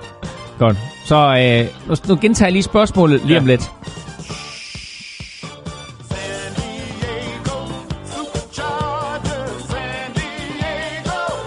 Chargers! Nå, Ja, hvad, hvad? Ja, øh, Chargers... Øh, ja, hvad hedder der hjemmebane? Den, det kan der ikke huske. Nej. Øh, Stop, stop, stop op. Øh, Ja, stop, stop på center, stop, stop på field. Ja, ja, præcis. Øh, det gjorde den faktisk indtil og med 31. december. Nej, det er rigtigt. Fordi det har på- nyt navn. Per 1. januar, der hedder den nu officielt Dignity Health Sports Park. Ja, hvad for noget? Dignity Health Dignity Health. Dignity Health Sports Park. Øh, det kommer vi jo med stor sandsynlighed ikke til at sige før til næste år. Med mindre selvfølgelig, at Chargers slår Ravens og Patriots, og Colts slår Texans og Chiefs. Fordi så er det femte mod 6. seed Ja, ja, ja. ja. i AFC-finalen. Ja, ja. Og så får Chargers hjemmebane på Dignity Health Sports Park. Det er stærkt. Ved du hvad, jeg skulle næsten have breaking news på den der. Og så et øh, så lille spiltip her til sidst, fordi jeg kan mærke på dig, at du tror på Ravens. Ja, det, ja, det gør jeg. Jeg er meget i tvivl. Men, men, men grunden til, at jeg hælder mod Ravens, på trods af, at de har en rookie øh, Ja. quarterback, som, som taler for øh, Chargers og Philip Rivers, jamen det er deres forsvar, øh, deres øh, vanvittige løbeangreb, og så er det her, at det her øh, Chargers-mandskab de seneste par uger ikke har set overbevisende ud. Jeg tror på Chargers, fordi jeg netop tænker, at nu går vi ind i slutspillet, mm, og de mm. havde faktisk rigtig godt fat i. Ravens i den første kamp. Mm. Og husk på, at godt nok så ender den kamp 22-10, men det stod, det stod 16-10. Rivers var i gang med at føre sit hold ned ad banen, så ja. fumbler Antonio Gates. Den fumble bliver returneret til touchdown, mm. og så bliver det 22-10, og så ser det pludselig voldsomt ud. Mm. Så øh, det her Ravens-mandskab scorede altså kun 16 point imod Chargers. Jeg tror, Chargers kommer til at score væsentligt mere i den kommende kamp. Der er 2,35 på en Chargers sejr. Det er godt odds. Det synes jeg i sig selv er et rigtig ja. fint odds. Og Og så nu skal bliver- du høre et og- endnu vildere odds. Ja, nu bliver det spændende, ikke? Hvis de vinder med, hvad? 10? Hvis de vinder med mere end 10, så er der odds 7,5. Og jeg kunne godt se dem vinde med mere end 10. Hmm. Så øh, odds 7,5 på mere end 10, eller tag den, tag den bløde udgave, 2,35 for en sejr til Chargers. Interessant. Chiefs, de øh, vandt øh, let hjemme med 35-3 over Raiders, og de kan nu se frem til at få øh, hvilet stængerne, inden de skal i aktion igen i divisional-runden i næste uge. Øh, I virkeligheden er der ikke så meget nyt at tale om i forhold til Chiefs, i hvert fald ikke i forhold til angrebet, der gjorde det, som de har gjort størstedelen af året. Forsvaret steppede op, lavede turnovers, øh, fire styk af dem alene i, i første halvleg. Øh, spørgsmålet er altså bare, om det skete på en billig baggrund. Det gjorde det jo lidt, øh, fordi øh, Raiders Super Bowl i år var den sidste hjemmekamp, hvor, øh, hvor de vandt i forrige uge. Det her, det var en udekamp imod Chiefs, og det var et uh, Raiders hold, som lignede et af de der Raiders hold, som vi svinede til tidligere i sæsonen, ja, ja. hvor de indtil ville og indtil kunne. Og den her kamp, den var jo overstået lynhurtigt, stod 21-3 ved pausen, og så var det bare et spørgsmål om, at Chiefs de kørte den her hjem. Mm. Og det er klart, at det resultat har Chargers også set, øh, eller den stilling har, har Chargers set ved pausen, så jeg tænkte, nå, fair nok. Ja det der, det klarer Chiefs. Ja. Øhm, så, så derfor havde Chargers heller ikke så meget at spille for i, i deres kamp. Øh, men Raiders scorer altså heller ikke i anden halvleg. Og, og der, der øh, stopper Chiefs med at trykke på gaspedalen, så det ender med, med 14-0 i anden halvleg og samlet 35-3. Øhm, og ja, det var en billig baggrund, fordi Raiders ikke ville noget. Øhm, men generelt set, så synes jeg, at, øh, at det så stadigvæk skarpt ud ja. for Chiefs. Ja. Jeg synes med Holmes så skarp ud. Ja. Han kommer op på sine 50 touchdowns, mm. som den kun tredje spiller i historien. Mm. Og en af mine... Nå, nu har jeg en, de der, en, en af mine absolut... Nu har jeg en af de der quarterbacks taget til din quiz. Tak for det. Jeg var nok kommet i tanke om ja, ham var du nok kommet ja. i tanke om, ikke? Ja, præcis. Men altså, han kommer op på sine 50 touchdowns i, historie, i, i, i, i, i sæsonen her, øh, den tredje historien. Og en af mine absolutte favoritter igennem historien øh, er jo øh, Dan Marino, den legendariske quarterback for, for Miami Dolphins. Og han kastede 48 touchdowns i sin anden sæson, og de er 50 touchdowns af Patrick Mahomes i hans anden sæson, er jo dermed øh, rekord for en anden årsspiller. Mm. Og måden det er sket på, er selvfølgelig fordi Mahomes i sig selv er spektakulær, men også fordi Andy Reid bare har, har skruet et helt igennem vidunderligt angreb sammen til ham. Mm. Og så fordi Tyreek Hill blev ved med at levere øh, det ene spektakulære catch efter det andet, og det ene lange touchdown ja. efter det andet. Og, Endnu... så, og du har Travis Kelsey, men de har ikke Kareem Hunt. De har ikke Kareem Hunt. Øh, de stiller op øh, i den her kamp med, øh, med, med, med to gange Williams, og øh, de har så til sammen 82 yards. Øh, men, øh, men der mangler noget i, i kastangrebet, synes jeg, fra deres running backs. Øh, og det er klart, at det er en faktor, de savner. Men jeg tror også, at de har haft lang tid nok til at omstille sig nu til, at så ja. ændrer de måske fokus. Mm. Øh, altså, det bliver rigtig spændende her i slutspillet, at ja. se, hvor Chiefs de er hen, fordi deres forsvar er blevet bedre, efter at de har fået Eric Berry tilbage. Mm. Øh, deres angreb er blevet dårligere, efter de har mistet Cream Hunt. Men hvor er de henne, øh, sådan overordnet set? Det er selvfølgelig stadigvæk det hold, der har vundet flest kampe i AFC-halvdelen, og har måske ikke set helt så skarp ud her i december, som de gjorde i de første tre måneder af sæsonen, men det er stadigvæk et vanvittigt godt mesterskab, eller hold, og det er det hold, man skal slå for at nå mesterskabskampen. En lille note øh, i forhold til Travis Kelsey, så passerede han jo Rob Gronkowskis øh, gamle rekord for flest receiving yards i øh, en sæson for en, øh, en tight end. Gronkowskis gamle rekord lød på 1.327 yards, Kelseys nye rekord 1.336 yards, og den havde han så i nogle timer, indtil mm. at George Kittle han så øh, slog øh, Kelseys rekord, som han, ja, han havde den i tre, tre timer eller sådan ja. noget. Ikke? Og øh, Chiefs social media manager der var også lige hurtigt ude og, og tweete, så nu har Kelsey rekorden for flest yards en tight end nogensinde. Jeg ved ikke, om han slettede det tweet, men en time senere, der var det altså George Kittle, der havde, der havde rekorden.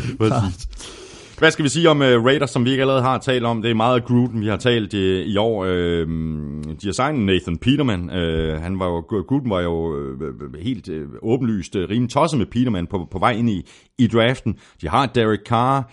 Uh, spørgsmålet er, om de jagter et helt tredje svar i, uh, i draften. Du har en, en running back uh, i Doc Martin, the muscle hamster, mm. uh, som har spillet godt her de seneste to-tre ugers tid. Men han er jo heller ikke fremtidens mand.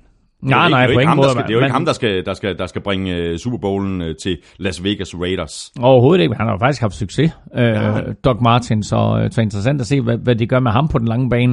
Uh, og selvfølgelig også interessant at se, hvad, hvad, hvad der sker med Marshawn Lynch, om uh, han ja. uh, takker af, uh, eller, eller han tager en sæson mere. Mm og uanset hvad vi snakker om her med spillere og så videre, så aner vi ikke, hvad der kommer til at ske. Vi aner ikke, hvad, hvad Gruden han har tænkt sig at gøre øh, med nogle af de her spillere, og heller ikke med quarterback, når det bliver sjovt også at se, hvad der sker nu her, når Mike Mayock er kommet ind, og mm. hvordan ham og Gruden får det til at fungere. Ja. Og det helt store spørgsmål, der er for Raiders, det er, hvor spiller de?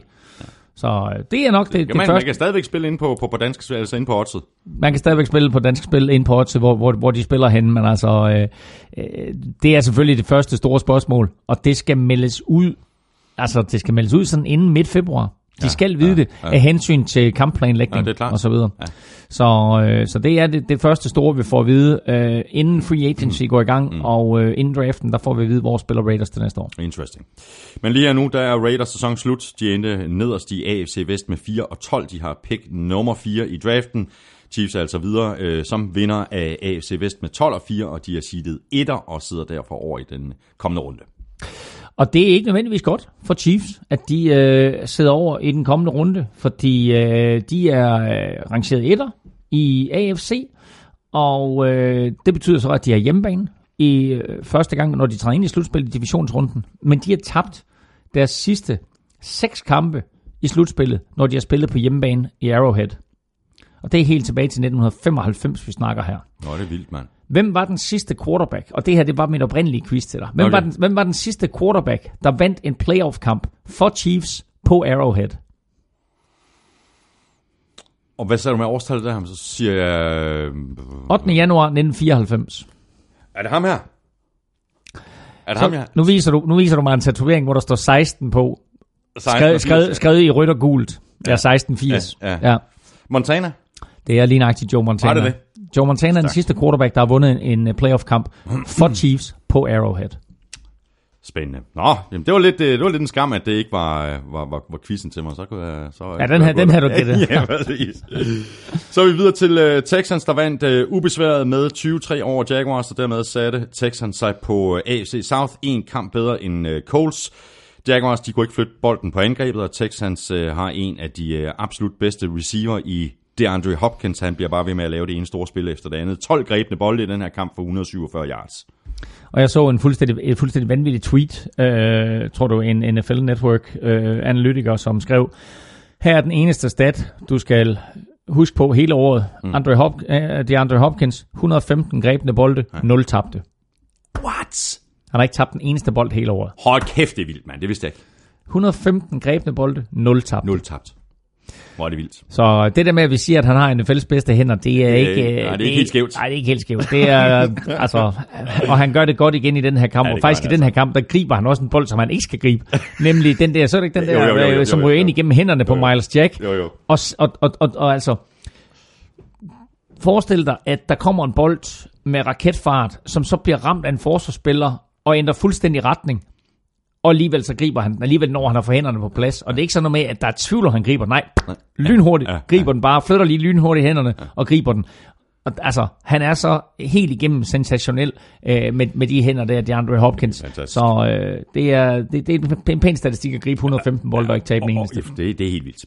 Deshaun Jackson, 25 af 35 for 234 yards, plus 13 løb for 66 yards. Øhm, det er sådan den historie, som vi har talt om øh, hele året. Men en anden historie, som vi har talt om hele året, det er, at han bliver ramt alt, alt, alt, alt for meget. Han bliver sækket seks gange i den her kamp. Han er oppe på, ved du hvor mange gange han er blevet sækket i sæsonen? 62. 62 gange er han blevet ja. sækket. Det bliver jo ikke ved med at gå. Nej, det er flest gange nogensinde en quarterback er blevet sækket af et hold, der går ind i slutspillet. Uh, normalt, når en quarterback bliver sækket så mange gange, så betyder det også, at angrebet ikke score særlig mange point, og at man uh, taber uh, i hvert fald en 10-12 kampe. Men uh, Deshaun Watson har været i stand til at uh, skabe noget på egen hånd.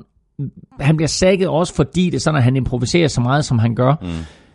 Og så har de selvfølgelig et forsvar, som vinder nogle kampe for dem. I den her kamp, der laver de øh, kun 20 point Texans, men de holder altså Jaguars til 3 point. Øh, og de, de går ind med en masse spørgsmålstegn i det her slutspil, synes jeg. Men et af de, en af de ting, som jeg lagde mærke til i den her kamp mod Jaguars, det var, at når du har en Jadavion Clowney, der er rask, du har en Whitney Merciless, der er rask, og du har en J.J. Watt på, lad os sige 90%, så har du nok den giftigste pass trio, mm. der overhovedet er i NFL. Mm. Fordi de lægger pres på modstanders quarterback, og de, for den sags skyld jagter de også running backs øh, ubønhørligt. Så det er deres helt store force. Det er den trio deroppe foran, plus det løs. Mm. Og øh, de fik så nok lige en lille forskrækkelse, Texans øh, fansene, da J.J. Watt han gik ud med en skade. Altså, det blev helt mm. tydeligt, at hans ene arm var, var ikke, øh, var ikke som den skulle være, men han kom så ind i kampen igen med, med, med en skinne på, og der er ikke noget, der tyder på, at han ikke kommer til at spille. Nej, og han spillede jo en stor kamp også ja. her. Havde han to et halvt sack et eller andet, og han, han slutter sæsonen som den spiller med næstflest sacks. Mm, ja, altså ja. sæsonen bliver selvfølgelig i sack-kategorien vundet af Aaron Donald, mm. øh, men J.J. Watt slutter to, og jeg tror han 17 eller 17 et halvt sack mm. nåede han op på i ja, sæsonen. Et, et par sacks øh, færre end Aaron Donald. Præcis. Ja. Skrækkelig sæson for, for Jaguars. Øh, en ting er, at øh, de ikke har fået det til at virke på, på angrebet, men forsvaret har faktisk kun i glimt vist, øh, hvad de gjorde tilbage i 2017-sæsonen, hvor de jo var fuldstændig øh, overlegne, og de, de kom lige pludselig ud af ingenting, og så mm. holdt op det her Jaguars forsvar. Hvor er det vildt. Men det, det hænger selvfølgelig øh, lidt sammen, de, de, de, de to ting, øh, simpelthen fordi de ikke har kunne flytte bolden på, på, på angrebet, så forsvaret har været alt for meget på banen, og så virker det til, at det sådan, ligesom har været sådan en nedadgående spiral, hvor det bare, det er nærmest først her til sidst i, i sæsonen, at, at, at de sådan i glimt har vist, hvad de kunne. Og det har kun været glimt, fordi de har stadigvæk det, tabt rigtig mange kampe, også her efter, at de ligesom har, har forventet det hele rundt, eller de har ikke forventet det hele rundt, men i hvert fald, at, at de viste nogle af de tendenser, vi mm. så sidste år. Men som vi også talte om, jeg tror det var sidste uge, øh, så var Leonard Fournette skadet for dem det meste af sæsonen, og det har betydet, at den her filosofi, de har med at være i stand til at beholde bolden i egne rækker i lang tid, og så lade forsvaret afgøre mm. kampen, det har ikke været muligt for dem i år. Nej, nej. Og den frustration, som vi talte om tidligere i dag, også der har været i Jacksonville Jaguars omklædningsrum, kom jo øh, frem i, i lys lue i den her kamp, fordi der sad på, på bænken, der sad TJ Yeldon og Leonard Fournette, og virkede så ligeglade med, hvad der foregik inde på banen. Øh, og de var jo så ligeglade, så øh, Tom Coughlin kom med en øh, kæmpe opsang til dem, øh, på, øh, i ikke, ikke bare i en preskonference eller noget, men simpelthen i en, en skreven øh, mini-pressemeddelelse, ja hvor han sagde, at det der, det var fuldstændig, øh, hvad hedder sådan noget, utilgiveligt. Det var uacceptabelt. Det var uacceptabelt og utilgiveligt, ja. at man sad og viste så lidt interesse ja. i, hvad holdkammeraterne foretog ja. sig ja. på banen. Ja. Og det, der så er sket er, at Leonard Fournette har forbrudt sig i øh, den her sæson imod så mange holdregler, at Jaguars har meldt ud, at de prøver på at få annulleret de sidste to år af hans øh, rookie-kontrakt Forstå på den måde, at når du bliver draftet i første runde, så er de, øh, løn, din løn for de første fire år, så er den garanteret uanset hvad. Mm. Det er en af fordelene ved at blive draftet i første runde. Men alle de her garanterede penge, som Leonard Fournette han endnu ikke har fået udbetalt, dem har Jaguars altså meldt ud, at øh, dem vil de prøve at få annulleret. Det betyder stadigvæk, at hvis han er i klubben til næste år, så får han selvfølgelig sine penge, og er han i klubben det fjerde år, så får han også sine penge. Mm. Men de vil have muligheden for at cut ham efter mm. to år, ja. eller trade ham, eller hvad de nu har tænkt sig at gøre og undgå at skulle betale den her øh, faste løn, som han er garanteret. Det er selvfølgelig allerede op at vende, og Spillerforeningen og hans agent er ind over for at se, om de kan få, øh, få det her omstødt, og, og for at se helt præcis, hvad, det, hvad der skal ske. Det her er en, en ny situation i NFL, de ikke står over for den her før. Mm. Men der står jo decideret i hans kontrakt, at de og de og de regler gør, at, en, at hans rookie-kontrakt kan annulleres. Ja. Så, så er spørgsmålet, hvordan Spillerforeningen tolker det her, og hvordan agenten tolker det her, og om det hele det ender i en retssag. Mm. Endnu en uh, interessant uh, ting at følge med i. Jaguars sæson er altså slut. De endte nederst i AFC South med 5 og 11, og de har pick nummer 7 i draften. Texans de vandt AFC South med 11 og 5. De har tredje seedet og spiller hjemme mod Colts i wildcard-runden, og det gør de i den uh, tidlige lørdagskamp. Og bare den sidste note her omkring uh, Jaguars, og det er, det er en lille kuriøs statistik, det er, at Jaguars er det eneste hold i NFL i år, der har haft en turnover i alle 16 kampe. Nå, det vidste jeg heller ikke. Også en meget, meget god lille tidbit der. Så er vi nået til øh, Saints øh, Panthers, der blev en temmelig underlig affære, og også en uh, forholdsvis ligegyldig affære med masser af backups og ikke rigtig noget på spil. Og i den situation, der må vi bare konstatere, at Panthers backups var bedre end Saints backups. Panthers de vandt med 33-14. Uh, øhm, det er lidt begrænset, hvad vi kan udlede af den her kamp, bortset fra, at Saints defensiv faktisk stillede op i stærkeste opstilling i en stor del af første halvleg og havde problemer med Panthers angrebet anført af en rookie quarterback og en hulens masse reserver, og alligevel så satte Panthers 23 point på tavlen i første halvleg. Ja, og, og var foran 30-0, inden Saints overhovedet kom i gang, og det var vel at mærke med den her rookie quarterback, Kyle Allen, som øh, indtil for tre uger siden var på øh, Carolina Panthers practice squad, mm. og øh, med Cam Newtons øh, skade, så blev han øh, fremhævet til, eller, øh, hvad hedder det, øh, kom med i 53-mandstruppen, og øh, så bliver Taylor Heineke skadet, mm. og så er han pludselig starter, mm. og øh, gør det faktisk rigtig godt. Han altså, fint. Der var nogle af de der kast, der jeg tænkte, hold da op, ja. det, er, det er da en, en, en rimelig solid quarterback, de har så der, Panthers. Så øh, det kan godt være, at det var, det var fremtiden, vi fik at se her. Mm. Det her, det var i hvert fald en, en fin start på hans karriere. Øh, hvad det så fører med sig, og, og hvad der kommer til at ske, det øh, bliver rigtig interessant for ham at finde ud af, fordi nu er han pludselig inde i varmen hos Panthers, og de er kommet til at vise ham frem og vise, hvad de har der. Ja. Så vi kunne godt forestille os, at, at han måske får et kontrakttilbud et eller andet sted fra. Mm. Men det var da meget godt for, for Panthers at slutte sæsonen af på den her måde. Altså, de har tabt øh, syv kampe i træk øh, før den her kamp. Nu øh, vandt de så den sidste kamp. Øh, ja, de må, de må se frem til, til offseason og med, med Cam Newtons øh, skade, som han har været pladet af det meste af sæsonen, og så få, få, få det på plads, og så må de øh, se frem mod både øh, free agency og, og draft.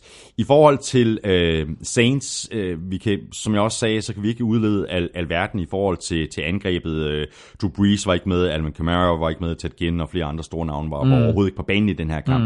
Mm. Øh, men som sagt, øh, forsvaret, øh, som i virkeligheden har spillet øh, rimelig godt, øh, faktisk rigtig godt øh, det meste af sæsonen, de har altså problemer i den her kamp. Så spørgsmålet er, om de har øh, problemer på banen, eller om det her det var noget mentalt, at, at, at spillerne dybest set ikke rigtig Hold nu op, hold nu op, hold nu op. De det er et spørgsmål. Havde, de havde ingenting at spille for. Jeg anbef- så, så det er mentalt? Jeg anbefaler altså. det her. Mentalt, det er ikke mentalt. Det er, det er bare et spørgsmål om, at de spiller den her kamp, og så kan det godt være, at du siger, at de starter alle der starter. Ved du hvad de gør? De der starter, de går op, og så tager de det helt stille og roligt, mm. for de skal ikke fanges et eller andet sted, hvor det er sådan, at, at, øh, at de kan komme til skade. De skal ikke have deres knæ i en situation, hvor, hvor de får et vrid eller et eller andet, så de tager det helt stille og roligt. det var med liv, livrem og seler. Det bliver nemmere at løbe bolden for Panthers, ja, ja. det bliver nemmere for Kyle Allen at kaste bolden. Der er rigtig, rigtig mange ting her, som gør, at det her, det, det udmønter sig en Panthers sejr, som på papiret virker overbevisende, og ja, det var mod Saints første forsvar. Rand mig i røven. Mm. De skulle bare fra de der, den kamp der. Du havde, uden, et, godt, du havde et godt spilforslag. Du havde et godt spilforslag, hvor du jo havde Panthers som, øh, jeg som vinder, ikke? Panthers som overraskelse i sidste uge, og jeg fik en opringning fra dansk spiller. Det kunne jeg godt lade være med fremadrettet. hvad var det til odds hvad? Ej, det var kun, i god så en kun til odds 4. Men, oh, ja, men, øh, men, men, men dog alligevel ikke. Men, øh, oh, det, var, det var et fint odds. Det var et fint odds. så du har lige, du har lige fået en løstet pegefinger. Det kan der nogen. Nu ja, stopper, nu stopper ja. du med det der. Ja, præcis. Det, det, det, det går sgu ikke fremadrettet der. Jeg vil sige, hvad hedder det? Øh, det er, hvad er det, det er torsdag i dag, ikke? Og øhm, der er ikke nogen torsdagskamp, og dermed så kommer der faktisk en hel del odds ind på dansk spil nu her torsdag og fredag med alle mulige former for specials, med touchdown score og alt muligt, man kan spille på i weekenden. Mm-hmm. Min uh, spilartikel kommer også op her i løbet af, af torsdagen på, på Gud Klud, uh, så, så tjek den ud. Der er altså et par, par rimelig interessante bud imellem på, uh, på uh, både nogle specials, man kan spille, men altså også både... Uh, de, jeg er meget i tvivl om, om, om vinder og taber i mm, de her kampe, ja. men jeg har et par gode bud på, hvor der er lidt gode odds at hente alligevel. Glimrende. Saints de vandt altså NFC South med 13-3, og de er seedet 1 og sidder derfor over i den kommende runde. Panthers de endte på tredjepladsen i NFC South med 7 og 9. Deres sæson er slut, og de har pick nummer 16 i draften. Havde altså, du lige en, ja, jeg har bare lige, jeg har lige, jeg har faktisk to ting, fordi øh, der, er, der, der, der, der, er to rimelig interessante ting her lige at sige om Saints. Øh, et, Øh, da Saints de vandt Super Bowl i øh, 2009, øh, efter 2009-sæsonen, der var de første seed, præcis som det er i år. Mm. Det år, der tabte de i grundspillet til Tampa Bay Buccaneers, Dallas Cowboys og Carolina Panthers. De første seed i år, ja. og har tabt til Tampa Bay Buccaneers, Dallas Cowboys og Carolina Panthers. Just saying! og så den sidste ting, jeg lige vil påpege her. Siden Breeze og Peyton kom til New Orleans i 2006. Der har Saints spillet fem hjemmekampe i slutspillet, vundet dem alle fem. Ja. Og, Jamen, nu, så, så er det bare nu, har de playoffs. Nu, nu, nu, nu, har de, nu har de hjemmebane hele vejen igennem playoffs. Lige præcis, så nu skal, det, det, det er nu, man skal ind og sætte, uh, sætte en masse penge på, på, på Saints, for der, der er mange der, ting, der peger i den retning. Nå, så til en, øh, en anden kamp, øh, som heller ikke betød alverden, udover draft-position til april. Bills vandt med 42-17 over Dolphins. Og vi kan da lægge ud med at notere, at øh, god gamle Kyle Williams, han sagde farvel efter 13 sæsoner i Buffalo. Øh, fedt at se, at de havde designet et spil til ham, så han kunne gribe en bold på vejen ud. Øh, det er ikke så tit, at øh, defensive tackles griber bolden. Men han greb der en i, i fjerde øh, quarter, en, en bold på, på, på 9 yards, og så blev han i, i den grad også øh, hyldet efter kampen, og der, han blev interviewet i Øst og Vest, ikke? Og han blev ikke bare hyldet øh, i løbet af kampen, han blev også hyldet i slutningen af kampen, for han blev faktisk skiftet ud. Ja. Øh, altså sådan lidt, lidt som man ser det, når en, en, en stor fodboldspiller eller et eller andet, ikke, du ved, får sådan en stor innovation på vej ud af banen til sin sidste kamp. Jeg kan ikke mindes at have set det her Nej. på noget tidspunkt. Altså, og det viser bare, hvor stor en spiller Kyle Williams er, og hvor meget han har betydet for Buffalo Bills og for Buffalo by. Så øh, altså virkelig fedt at se en defensive lineman på et hold, som jo kun har været slutspillet en gang i alle de år, ja, han har været ja. i Buffalo at fansene stadigvæk er klar over, at det her, det er altså ja. en helt, helt, helt speciel fyr. Helt fantastisk profil, er valgt til fem Pro Bowls, på trods af, at Bills jo ikke som hold har haft succes. Og, og ikke bare det, men også en god mand. Han er en, en god mand for holdet, en, en god fyr i omklædningsrummet, har taget sig godt af alle de unge spillere, mm. der er mm. kommet ind, har været en, en super fyr, også i Buffalo by, apropos det her, vi talte med øh, omkring Andreas med velgørenhed, så har han gjort en masse ting ja. for velgørenhed og stiller op til alle mulige ting.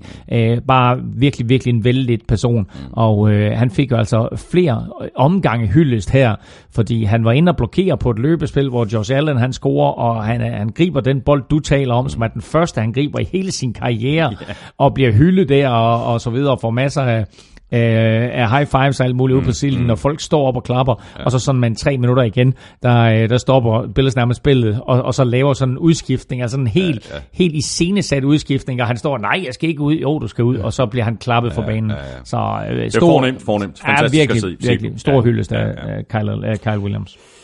Um, Dolphins, en mærkelig sæson, de har haft. Øh, de begyndte med tre sejre, så gik det sådan lidt ned ad bakke, og så vandt de nogle kampe igen. Øh, 7-9, og Adam Gase er, er, er fortid. Øh, jeg, jeg ved faktisk næsten ikke, hvad mere vi skal, vi skal øh, sige om, om, om Dolphins, som vi ikke allerede talte om i, i begyndelsen af udsendelsen. Altså i forhold til, altså nu er Adam Gase ude. Spørgsmålet er om øh, GM øh, ryger, spørgsmålet er om Ryan Tannehill, han, han ryger.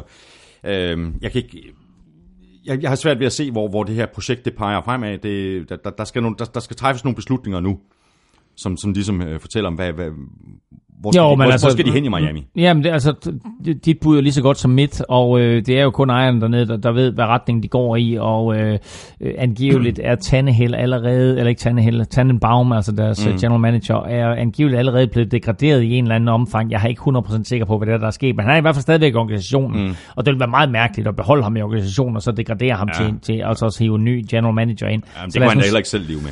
Præcis jo, præcis jo. Så øh, nu, nu øh, må vi sige, at, at nu følger vi selvfølgelig slutspillet tæt, men der er alle de her sidehistorier, ja, ja, ja. som vi har prøvet på at rise en del op af her i NFL-showet i dag, som man skal holde øje med, og, og Dolphins er selvfølgelig et af de steder, hvor der kommer til at ske aller, allermest. Ja.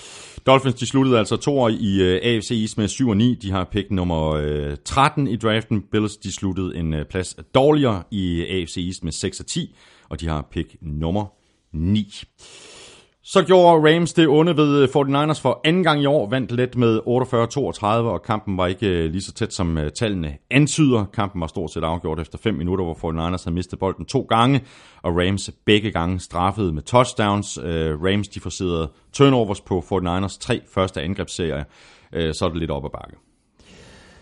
Ja, og så gik det stærkt i den anden ende også, og øh, vi må sige, C.J. Anderson øh, er trådt ind her, mens øh, Todd Gurley lige skulle have en pause, så har han jo været en værdig aftager og, og en god reserve, som de hiver ind, altså en running back, de hiver ind direkte fra gaden, og har selvfølgelig øh, nemmere forhold, end han vil have så mange andre steder, i og med, at det er en rigtig dygtig offensive line, han står bagved. Mm. En offensive line, som så bliver ramt af en skade til Andrew Whitworth, ja. og det er også noget, som vi lige skal holde øje med, og heldigvis for Rams, så har de jo så 14 dages pause. De sidder over i den kommende weekend, så de kan altså få Andrew Whitworth mm. tilbage på benene. Men altså øh, at se ham på den måde der, øh, ligge ind på banen og så blive hjulpet for banen og, og fragte ned i omklædningsrummet, det er ikke det, som Rams ønsker her i, i den sidste kamp i grundspillet. Øh, vigtig brik, den venstre ja. tackle, Andrew Whitworth, ja. som har været super markant for dem, siden han blev hævet til klubben øh, sidste år var øh, kom i Pro Bowl sidste år, og, og var den her stabiliserende kraft på den offensive linje sidste år, og er bare fortsat mm. med det spil i år. Mm. Så når vi taler om, om McVay, og vi taler om Goff og Gurley og de her receiver,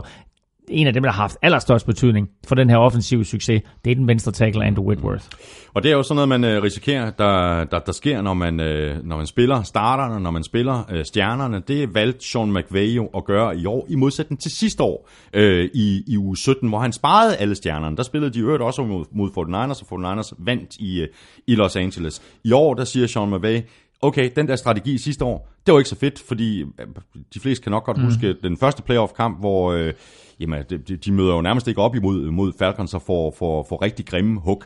Og så har Sean McVay åbenbart tænkt, jamen, ved du hvad, jamen, det er fint, så øh, prøver vi at holde momentum. Og der fik jeg jo også en opringning af dansk spil efterfølgende, fordi der anbefalede jeg vist uh, Falcons til, jeg tror det var 4,70 eller noget, det var fuldstændig vanvittigt, men det, de vandt. Uh, men det er rigtigt, men her der havde de trods alt anden seed at spille for. Ja, ja. Øh, de skulle vinde for at få anden seed, og det gjorde de øh, uden de store problemer. Mm. Øh, nu siger du, at de ikke sparede spillerne her. Men læg mærke til, at går vi tilbage i starten af sæsonen, så sparede Rams nemlig spillere, fordi i preseason, de her fire træningskampe, der spillede Goff ikke, Gurley spillede ikke, Cobb spillede ikke, Cook spillede ikke, Robert Woods spillede ikke, og Andrew Whitworth spillede ikke. Aaron Donald spillede heller ikke. Så de blev alle sammen holdt ude af preseason. De har fire kampe mindre, hvad enten det er en quarter i hver kamp, eller en halv, halvleg, eller hvor meget det er. Men det er alt sammen snaps øh, og hits, som de har færre på kroppen i år, ja. end mange af de andre spillere, mm, mm. Øh, som de kommer til at spille mod i slutspillet. Så det var en beslutning, han tog, som man ved, allerede helt tilbage i august, ja. at vi sparer de her spillere. Mm. Så når vi så på de der Rams preseason kampe, så sad vi jo med et hav af navne, som vi ikke anede, hvem var. Men altså, det kan godt vise sig nu, mm. at det var klogt at gøre dengang. En spiller, de selvfølgelig sparede, det var, det var Todd Gurley. Han, han var også ude i spil uge 16. Småskadet og så videre, og så siger de med ham, øh, ham får vi helt... Øh, helt klar til, øh, til slutspillet, men øh, som vi også talte om i sidste uge, så længe øh, CJ Andersen han, han gør det så, så godt, som han, han gør det, trådt ind lige, lige for gaden, jamen altså, så har de i hvert fald ikke øh, problemer på den øh, plads. For den Anders, de har haft øh, masser af problemer i øh, den her sæson. Øh, vi talte om George Kittle lidt øh, tidligere. Han slog øh, Kelseys... Øh, to timer gamle øh, rekord for flest yards på en sæson for en øh, Titans. Øh, for Niners har øh, pick nummer to i, i draften. Det er så fjerde år i træk, øh, hvor de har et øh, draftvalg i top 10. Det er den forkerte top 10 at være i, øh, og det eneste hold, der sluttede dårligere end for Niners i år, fra samme division, Cardinals, og Cardinals slog for Niners to gange. det er faktisk sjovt. to af de tre sejre, som ja, Cardinals har i år, ja, det over for ja, Niners. Åh, oh, det er smukt. Ja, det er, det er ja. Rams, de vandt NFC Vest suverænt med 13 og 3, og de er seedet to år og sidder derfor over i den øh, kommende runde for Niners. De endte øh, næst sidst i NFC Vest med 4 sejre og 12 nederlag, og de har altså pick nummer 2 i draften. Så har vi Falcons, der vandt med øh, 34-32 ud over Buccaneers, efter at have været bagud med 17 point øh, tidligt i kampen. Matt Ryan og company fik altså hævet sig selv op, og så var det ellers en øh, jævnbyrdig kamp øh, hele anden halvleg, hvor de to hold de skiftes til at føre, og så sluttede det hele af med et øh, Matt Bryant field goal fra 37 yards til allersidst, og dermed fik øh, Falcons sluttet godt af med, øh, jeg mener, tre sejre i træk efter en overordnet meget skuffende sæson.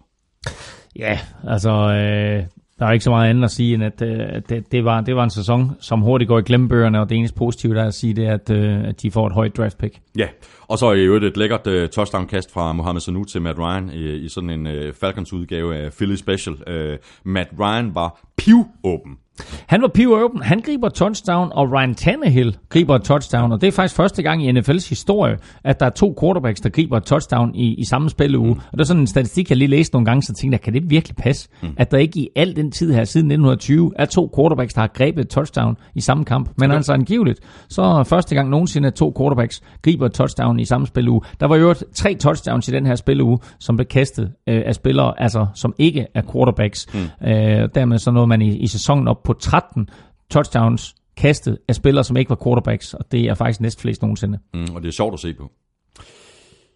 En af de bedste kampe i år øh, for, øh, for, for James Winston. Øh, 22 af 35 for 345 yards og fire touchdowns. Øh, hammer Mike Evans, øh, når det fungerer, så er det altså en skarp due. Ja, og Mike Evans har jo altså haft en, en helt igennem vidunderlig sæson med, med masser af catches og masser af yards, kommer over 1500 yards på sæsonen. Mike Evans, det er altså noget af en milepæl at nå. Og øh, så er det jo lidt interessant, at han faktisk kun bliver øh, tre hvad angår yards i, i NFL mm. øh, på, på receiverfronten. Julio Jones selvfølgelig etter der med, hvad nåede han op på? Nåede han op på over 1700 yards eller noget i den retning. Julio Jones, prøv at hænge på her to sekunder, jeg kan lige mm. finde det her. Øh, der blev sat et hav af rekorder i år af forskellige kaliber. Mange af dem selvfølgelig øh, sat af, af quarterbacks og receiver. Øh, nu skal vi se her. Receiving, receiving, receiving. Øh, Julio Jones 1677 yards, mm. etter. DeAndre Hopkins 1572 yards, toer. Og Mike Evans 1524 yards, treer. Så altså tre receiver over 1500 yards, og Tyreek Hill lige bagefter med 1479. Mm. Uh, så, så masser af rekorder der. Uh, 11 spillere greb 100 bolde eller flere i år. Det er flest nogensinde. Uh, 9 var rekorden før det, det er helt tilbage fra 1995. Wow. Box, de sluttede øh, sæsonen nederst i øh, NFC South med 5 og 11, og de har pick nummer 5 i draften. Falcons, de sluttede på øh, andenpladsen i NFC South med 7 og 9, og de har pick nummer 14.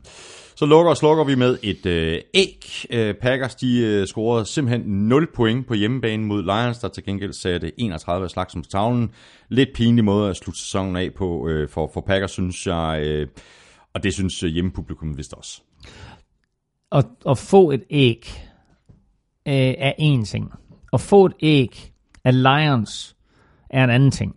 At få et æg af Lions på Lambeau Field, det er fuldstændig utilgiveligt. Det er nemlig utilgiveligt.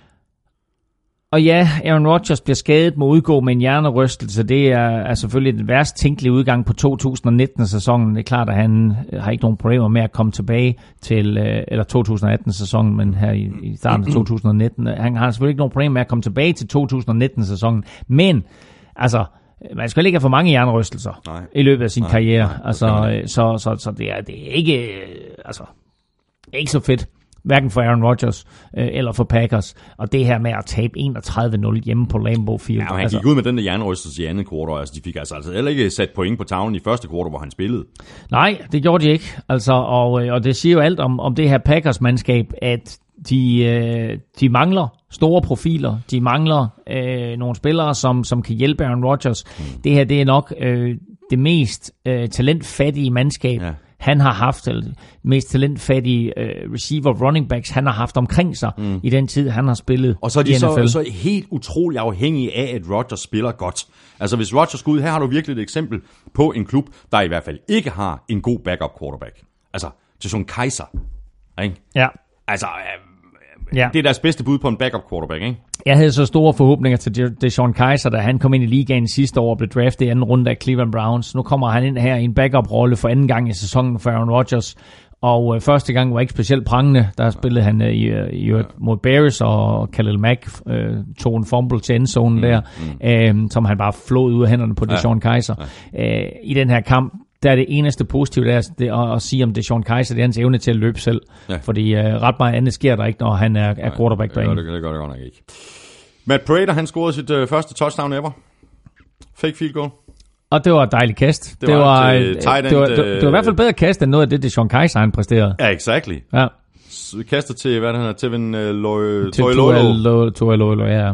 Levine Toilolo. Det er sådan, det er det. Ja, ja, præcis, ja. Det så næsten fornemt ud.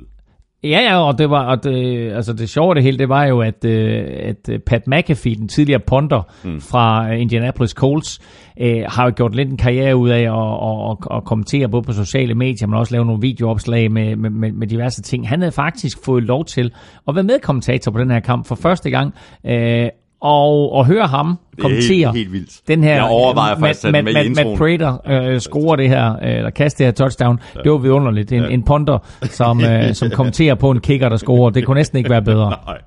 Og så er jo den vild kamp af Zach Senner. Han, han, han løb altså bolden godt. 21 øh, løb for 93 yards og touchdown, øh, plus en greben bold for, for, for 30 yards. Øh, jeg, jeg ved ikke, det, er det... Øh, løber han næsten lige så meget i, i den her kamp, som han normalt har gjort i en hel sæson. Altså, det er jo ikke, fordi man har set uh, voldsomt meget til ham. Nej, det kan man ikke påstå, men altså, øh, det er også fint for, for Lions at, at prøve uh, nogle forskellige ting af.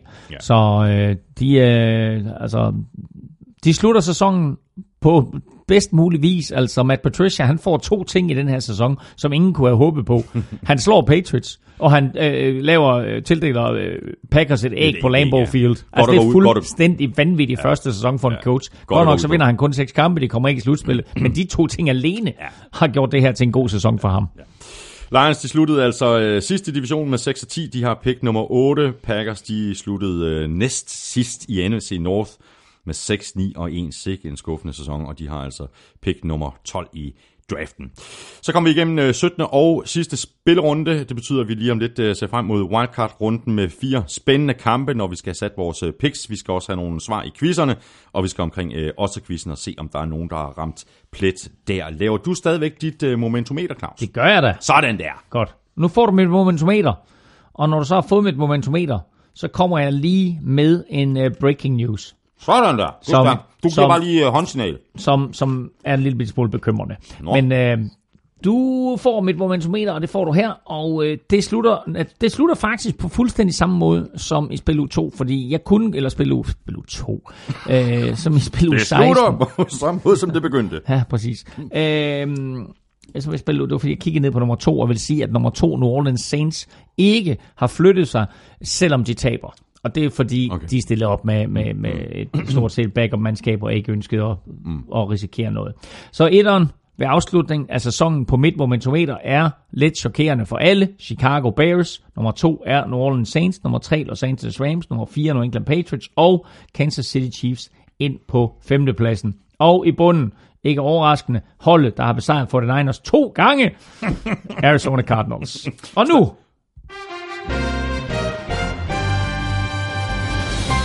Take it away. det meldes direkte fra Minnesota, at efter de fyrede deres offensive koordinator Joe DeFilippo i løbet af sæsonen og overlod ansvaret til Kevin Stefanski, at de nu her, efter at de er slået ud af slutspillet, ud af grundspillet og ikke kommer til at spille slutspil, er interesseret i en ny offensiv koordinator, der hedder Hugh Jackson. Lige et øjeblik, lige et øjeblik, lige et øjeblik, lige et øjeblik. Prøv lige at sige det igen. Vikings er interesseret i Hugh Jackson.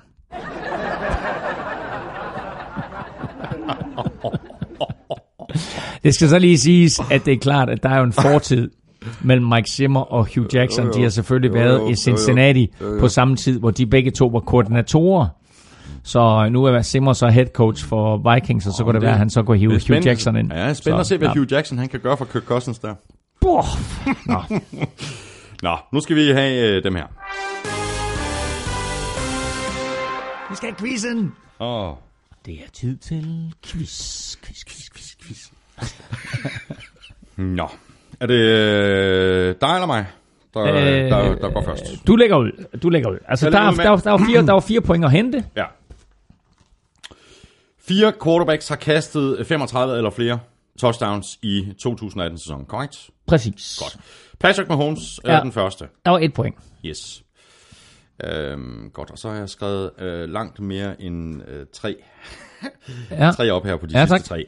Øhm, er lidt i Ved du Lad mig lige gøre noget her, mens der sådan, du lige ridser. Prøv lige at fortælle mig, hvem det er, du har legnet op. Så kan jeg lige prøve, så går jeg nemlig ind her, Yes. og så kan jeg lige fortælle dig, hvor mange af de der, du nu nævner, de har kastet. Jamen, det er glimrende. Altså, Patrick Mahomes har jeg som etter, og nu, i, øh, før jeg vælger, så bare dem, jeg har skrevet op. Ja. Øh, Jared Goff, mener jeg, der er oppe af. Ja. Philip Rivers. Ja. Øh, Andrew Luck. Ja. Russell Wilson. Ja. Russell Wilson. Ja. Okay. Ja. Øh, han har nemlig kastet flere touchdowns, end man lige sådan går og tror. Ja. Øh, og Matt Ryan, øh, som man måske heller ikke øh, er den første, det er heller ikke den første, man tænker på, Nej. fordi at øh, Falcons har skuffet sådan. Men han har også kastet en hulens masse Ja. touchdowns. Godt. Øhm, Der er fire point at hente, og, og rammer du de fire på de fire første bud, så giver det 8 point. Så er det dobbelt op. så er det dobbelt op. Ja. Godt. Mahomes, det er to point. Ja. Jeg skal, jeg, skal, jeg skal ikke have de tre næste i rækkefølge, vel? Jeg skal Nej, det behøver du ikke. Okay. Øhm, jeg er ret overbevist om, at Matt Ryan er, øh, er deroppe. Han er på 35 touchdowns. Fire, fire point. Og så nu taler jeg lige så varmt for, for Russell Wilson. Ja. Så, og jeg, jeg tror, Russell Wilson er deroppe. Jeg mener, jeg læste noget i, i sidste uge. Jeg kan ikke huske det. Prøv noget statistik. at, at det, det var jo hele, det var hele den indbyggede trick i det her spørgsmål. Det var nemlig, at Russell Wilson rent faktisk er der. Nu taler vi så meget Sådan om det her Colts, eller det her uh, Seahawks løbeangreb, Ja. og så har Russell Wilson faktisk sat personlig rekord med 35 Ja, touchdowns. det er vildt. Og han kaster bolden øh, ni gange i en kamp og, og kaster tre touchdowns. Altså, det er eller sådan vildt noget. nok, ikke? Ja, jo, fuldstændig. Så, men han er på 35 touchdowns som en af fire quarterbacks, så 6 point hjemme nu. Så mangler du kun den sidste. Ja, og, det, og her står den, og jeg tror ikke på Phil Rivers, Nej. øh, som jeg nævnte. Så her, ham har jeg sorteret væk. Godt. Hvorfor ved jeg ikke? Godt, siger du så. Nej, nej, men, Er det, jamen, Philip Rivers har Nå, kun, så har- øh, har jeg- men nu har Philip jeg Rivers har kun 32. Jared Goff eller Locke? Ja. Hvad med, hvad med Roethlisberger, som fører ligaen i Ja, yards? og ham har jeg, hvad det hedder, øh, ja, han røg over 5.000 yards øh, Ja. ja. for sæsonen, med i øvrigt øh, for første gang i, i sin karriere. Roethlisberger havde hernede, men øh, havde sat Ja. ja. sådan en lille Ja. streg henover. og du ham tror jeg ikke du på. Breeze heller ikke. Du Breeze heller ikke. Oh, hvor må jeg slet ikke komme Nej. åh. Og Brady og Kirk Cousins Ja, tænker du Brady ikke. har jeg også... Øh, Ja, ja, ja. ja. Nej, slet ikke Kirk Cousins. Nej, okay, Øh. Brady har jeg også drejet ud. Nej, jeg, jeg vælger... Øh, kæft, det er en lang quiz, det her var. Jeg, Ja. jeg vælger mellem øh, Locke og Jared Goff. Den ene har 35, den anden har... Nej, den ene har... Øh, den ene har 32, vil jeg sige. Du får ikke at vide, hvor meget den anden har. Den ene har 32. Okay. Det er Jared Goff, der har 32. Det er fuldstændig rigtigt. Så det er Andrew Luck. Andrew Luck har 39 touchdowns. Næst flest af alle i år. Sådan der. 8 point. Det er en vanvittig god måde at starte 2019 på. Det er stærkt. Nå, godt. Øh, lækkerier. Ja. Stærkt. Øh, godt, nu har jeg en øh, masse papir her, som jeg slet ikke skal have her. Så er der quizzen til dig. Det er Ja. quizzen. Ja. Tre mand deler æren for at have lavet flest interceptions i regular season. Ja. Hvem? Øhm, Savian Howard fra Dolphins er en af dem. Det er fuldstændig korrekt. Du får du to point for. Så tror jeg, at ham kan sige... Jeg kan, havde han Devon, Devon, Damonte. Demonte kan sige Det er- fra Falcons er den anden. Hold kæft, det er godt. Jeg havde ikke haft... Jo, jeg var også... Howard Ja, ja, og var jeg har- kommet i tanke om. Ja, og de har syv begge to. Og så er jeg lidt overrasket over, at der er en tredje på syv. Nej, det, er du ikke, når, være- det er du ikke, når du hører ham. Eddie Jackson fra Nej. Bears. Nej. Nej. Okay. Øh, åh. Nå, altså, nu- jeg, jeg troede faktisk, jeg havde den. Eddie Jackson fra Bears, så... Øh, Men det er en anden, anden spiller for Bears. Er det en anden, en anden spiller for Bears? Ja. Øh, holy shit. Fik du meget, øh, fik du meget at drikke nytårsaften? Fu- Fuldede, fuldede du dig? Åh, kæft, det er ringe det der, Thomas. Kyle Fuller? Ja. Har Kyle Fuller syv interceptions? Ja. Damn. Så uh, Kyle Fuller på syv, og Eddie Jackson på seks. Det er meget godt. Det er, det er, det er relativt, øh, det er relativt ok. Okay.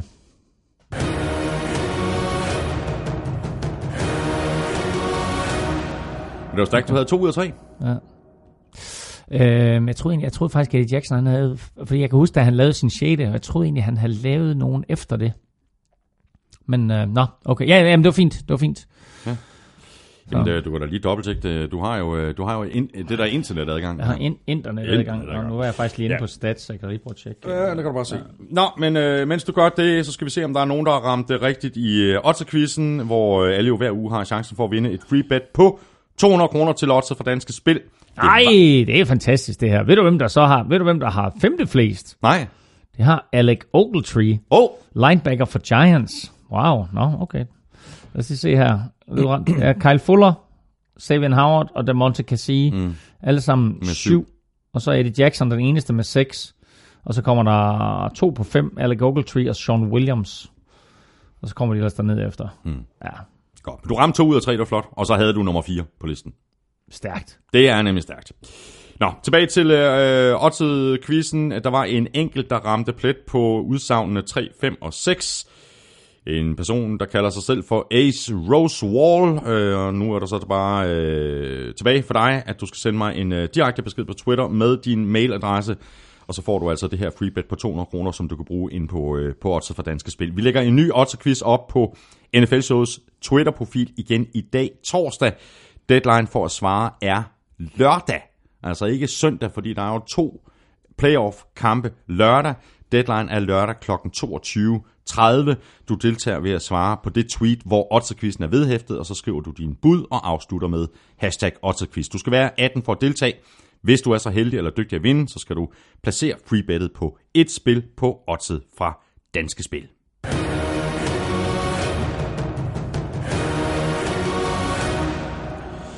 skal vi sætte vores øh, picks til øh, wildcard-runden øh, lige om lidt. Består jo af fire kampe, to lørdag og to søndag. Øh, hvordan gik det dig i, øh, i NFL-show-ligaen på, på, på øh, Pix.dk i øh, uge 17? Jamen egentlig vil jeg sige, at jeg har sådan set været rimelig skarp øh, hele året, i, hvad angår de øverste picks. Jeg havde godt nok lige en, en misser der i, i forrige uge, men øh, jeg ramte de fem øverste igen her. Åh, oh, shit, jeg missede Saints til 60. Oh, ja. Ja, den gjorde en alder. ja. Og Packers til 8 og Vikings til 6, men det var de eneste tre, jeg missede. Mister du kun tre kampe? Ej, ja. nej, nej, jeg missede 1, 2, 3, 4, 5. Jeg missede faktisk... Jeg missede 5. Ja, men jeg missede Saints til 60, den går ondt, ikke? Ja, øh, jamen altså lad os da se, fordi... Hvad er du på samlet? Øh, jeg er på 6.005. Jeg er på 6.110. Det bliver sværere nu. Dammit. Okay. Ja, men og, omvendt, så kan det også gå lynhurtigt, ikke? Jo, jo, det er rigtigt. Der, Det er, kun fire, der er kun fire kampe at gøre Ja, godt og, med det, nu her. og der er mange point på spil. Ja. Nå, spørgsmålet er så, hvordan det gik her i NFL-showet og vores øh, straight-up øh, picks konkurrence. NFL-shows stat wizard Lukas Willumsen skriver sådan her. Claus var bagud med et pick inden sidste runde af den regulære sæson, men selv med 12 rigtige picks var det ikke nok. Thomas slutter den regulære sæson af med en 13-12 sejr. Juhu! Og 166-164 samlet. Stort tillykke. Tak skal du have, Lukas. Ingen af jer kom for alvor øh, tæt på Thomas' 2017-rekord på hele 172 rigtige, men Claus formåede at sætte ny personlig rekord. Flot. Flot, Claus. Ja, Øh, tak. da han slog sin hidtil Ja. bedste sæson tilbage i 2016 med hele 6 picks. Det bliver desværre ikke bedre for Claus, at der nu er tale om playoff picks, øh, da det endnu ikke er lykkedes Claus at vinde over Thomas i playoffs.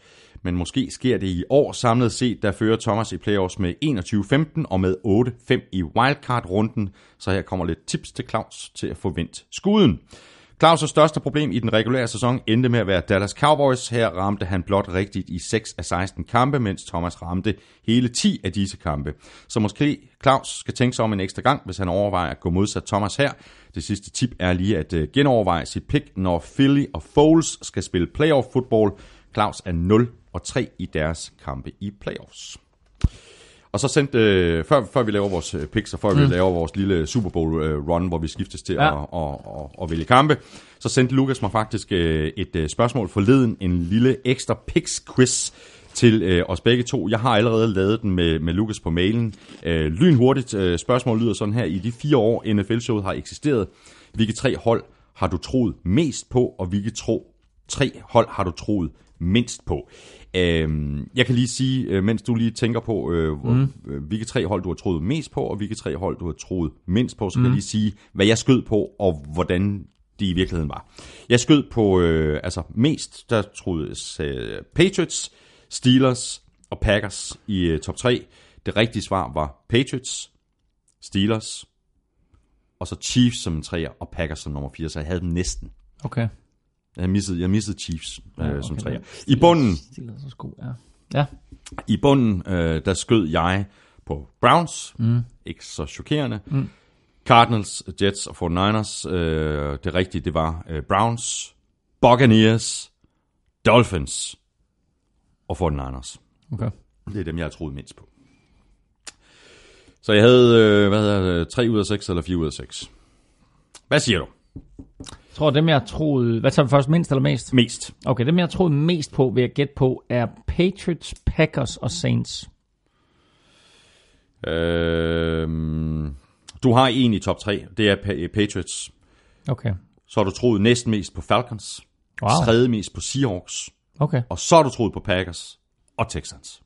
Og Texans, nå, sjovt.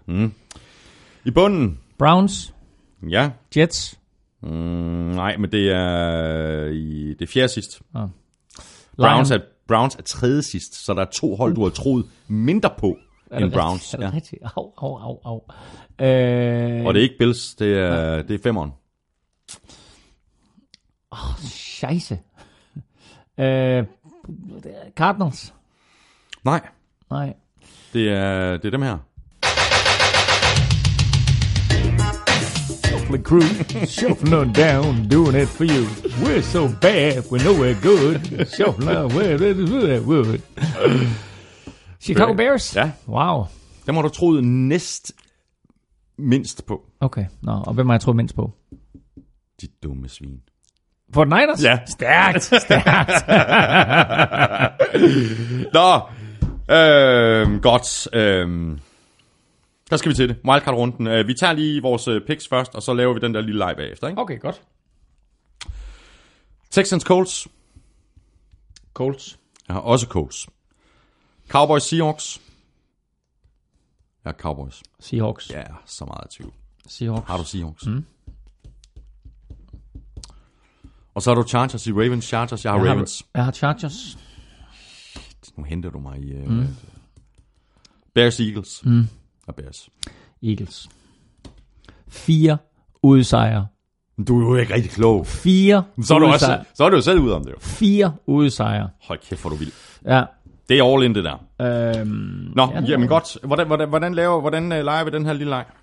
Jamen, øh, vi leger det på den måde, at... Øh, Så du havde Colts, Seahawks, Chargers og Eagles. ja, det kom jeg til. Det var ikke med William, det kom jeg og til. jeg har Colts, Cowboys, Ravens og Bears. Ja. Okay.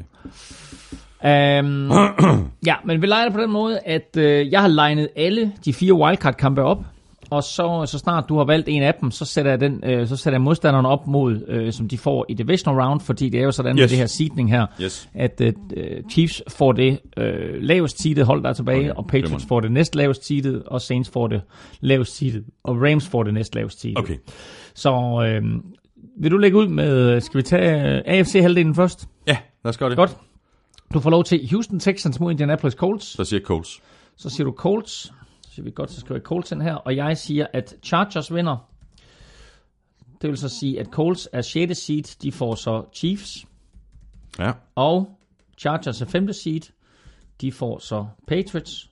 Så får du lov til at tage Chargers mod Patriots. Patriots på hjemmebane. Patriots på hjemmebane. Patriots vinder. Patriots vinder, og de siger jeg så Chiefs imod Colts. Der siger jeg så, at Chiefs vinder, så vi får en AFC-finale mellem de to topseedede, der hedder Patriots mod Chiefs. Det var AFC-finalen. Så tager vi lige, øh, så tager vi lige øh, NFC-halvdelen. Du får lov til at lægge ud igen. Dallas Cowboys mod Seattle Seahawks. Jeg siger Cowboys. Du siger Cowboys. Fordi jeg, jeg hørte dig for en, en, en måned sige, øh, for en måned siden øh, sige noget om, at det er den der måde, som Cowboys de spiller fodbold på lige nu, det er altså sådan noget, man kan vinde Super Bowl på. Sådan. Kan du huske det? Kan du huske det? Jeg kan overhovedet ikke huske det. Det tror jeg ikke, det var mig. Nå. Det var dig. Bears mod Eagles. Jeg kommer med overraskelsen, der siger, at Eagles vinder. Wow. Godt, og øh, det vil sige, at øh, 6. seed skal et øh, smut til øh, Saints. Så vi har en, en uh, divisional playoff kamp, der hedder Eagles mod Saints, og Cowboys skal så et smut til øh, Los Angeles og spille mod Rams. Øhm, så hvad for en af de to kampe vil du gerne gætte på? Øh, Øh, Cowboys Rams eller Eagles Ja, ja, Saints? lad os bare tage Cowboys Rams. Okay, ja, godt. Nå, skal jeg tage den anden? Ja, det, Fordi- fint. Nej, det er godt. Cowboys Rams. I LA. Ja, Rams vinder. Rams vinder. Eagles på udebane mod Saints. Jeg siger Saints vinder. Ja. Godt. Det betød altså, at der var ikke så meget sjov der. Det var lidt ærgerligt, fordi vi endte med øh, første seed og anden seed i både NFC og AFC. NFC-finalen, eller AFC-finalen, hvad for en vil du helst komme med et bud på? Hvad, hvad har vi at gøre med? Patriots mod Chiefs, eller Rams mod Saints?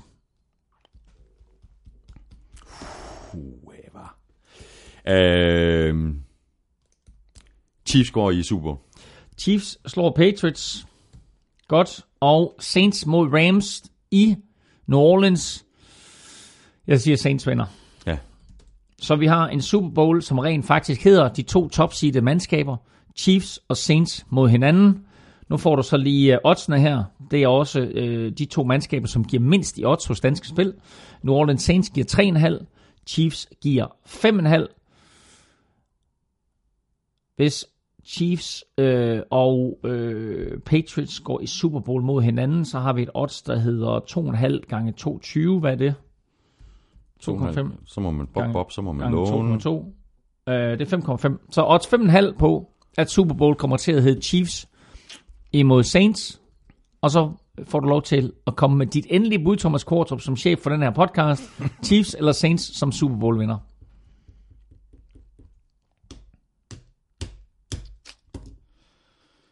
Det bliver et brav en kamp. Øhm, jeg... Hvorfor vinder Chiefs? Jamen, der synes jeg, der er mange, mange ting, som man kan, man kan fremhæve. Du kan fremhæve Andy Reid, du kan fremhæve Patrick Mahomes, du kan øh, fremhæve øh, deres øh, fuldstændig vanvittige angreb. Øh, deres øh, forsvar, som er begyndt at spille, øh, spille bedre. Saints Jamen, de har jo begge, begge mandskaber har haft lidt øh, fnider her, her i de seneste 3-4 uger, ikke? Mm. Jeg siger Chiefs. Godt. Jeg sagde inden sæsonen, at jeg forventede, at Super Bowl ville Jamen. stå mellem Saints og Jaguars. Uh, som jeg husker det, så tror jeg, jeg sagde, at Jaguars ville slå Saints i finalen. Men altså, nu er Saints i Super Bowl ja, i den her ja, lille leg, vi har her, så Ja. jeg siger Saints. Ja. Så uh, du siger Chiefs som Super Bowl vinder. Jeg siger Saints som Super Bowl vinder. Og det nåede vi frem til i en eller anden uh, fin, fin, fin forening her. Præcis. Tak for, øh, tak for det, Elming. Det har været en, øh, en fornøjelse, øh, som det altid er. Jeg har en, Øh, en lille ekstra øh, note her på falderæbet, Ja. og det er, at øh, de her 12 mandskaber, der er i slutspillet, de alle sammen har mødt minimum et af de andre hold, der er i slutspillet. Hvem er det eneste hold af alle de 12 hold, der er i slutspillet, som øh, er ubesejret imod de andre mandskaber? Wow. Og jeg kan fortælle dig, de er 4-0. Jeg giver- Patriots. Ja, lige nøjagtigt. Ja. New England Patriots er det bare ikke- eneste af de 12 hold, der er i slutspillet, der er ubesejret mod de andre. Det er, øh, ja, men som vi talte om lidt tidligere, Claus, så man skal ikke, øh, man skal ikke undervurdere Patriots og Tom Brady og Bill Belichick og det, de kan. Øhm, godt nytår øh, endnu en gang, øh, og endnu en gang øh, god fornøjelse med at kommentere college football med øh, Bobby på TV2 Sport den 7. januar, var det ikke også? Præcis. Eller det, den 8. fordi det er Natten det er til den henover, 8., henover, ja. ja. Også tak til dig, fordi du lyttede med. Øh, godt nytår også til dig endnu en gang, og tak til vores øh, gode venner og sponsorer fra Tafel og også fra Danske Spil. Støt dem, de støtter os. Og det kan du også gøre. Du kan altså støtte os. Øh, det er der heldigvis flere og flere, der gør. Og hvis du vil være med i klubben, så kan du signe op på tier.dk eller via det link, der ligger på nflsød.dk med et valgfrit beløb, hver gang vi uploader en ny podcast. Det er ikke farligt, og du kan sige fra igen når som helst. Vi trækker lod om de sidste to billetter til øh, Skandinaviens øh, største Super Bowl fest i Imperial i København den 3. februar. Igen en af de kommende uger. Og det gør vi altså blandt alle, der støtter os på, på tier.dk. Følg Elming på Twitter på snabelag NFLming. Mig kan du følge på snabelag Thomas Kvartrup. Du kan følge showet på Twitter på snabelag NFL-showet. Det er der, du kan kommentere og stille spørgsmål, og det kan du også på mail snabelag nflshowet.dk. Tak for nu. Vi høres ved. NFL-showet er produceret af Kvartrup Media, der også producerer Danmarks største politiske podcast, Born Unplugged. Henrik og jeg er tilbage i morgen fredag efter en lille jule- og nytårspause, når vi tager en runde på statsministerens nytårstale. Elming og jeg er tilbage i næste uge med endnu en omgang NFL-showet. Ha' det godt så længe. Godt nytår. Hot hot.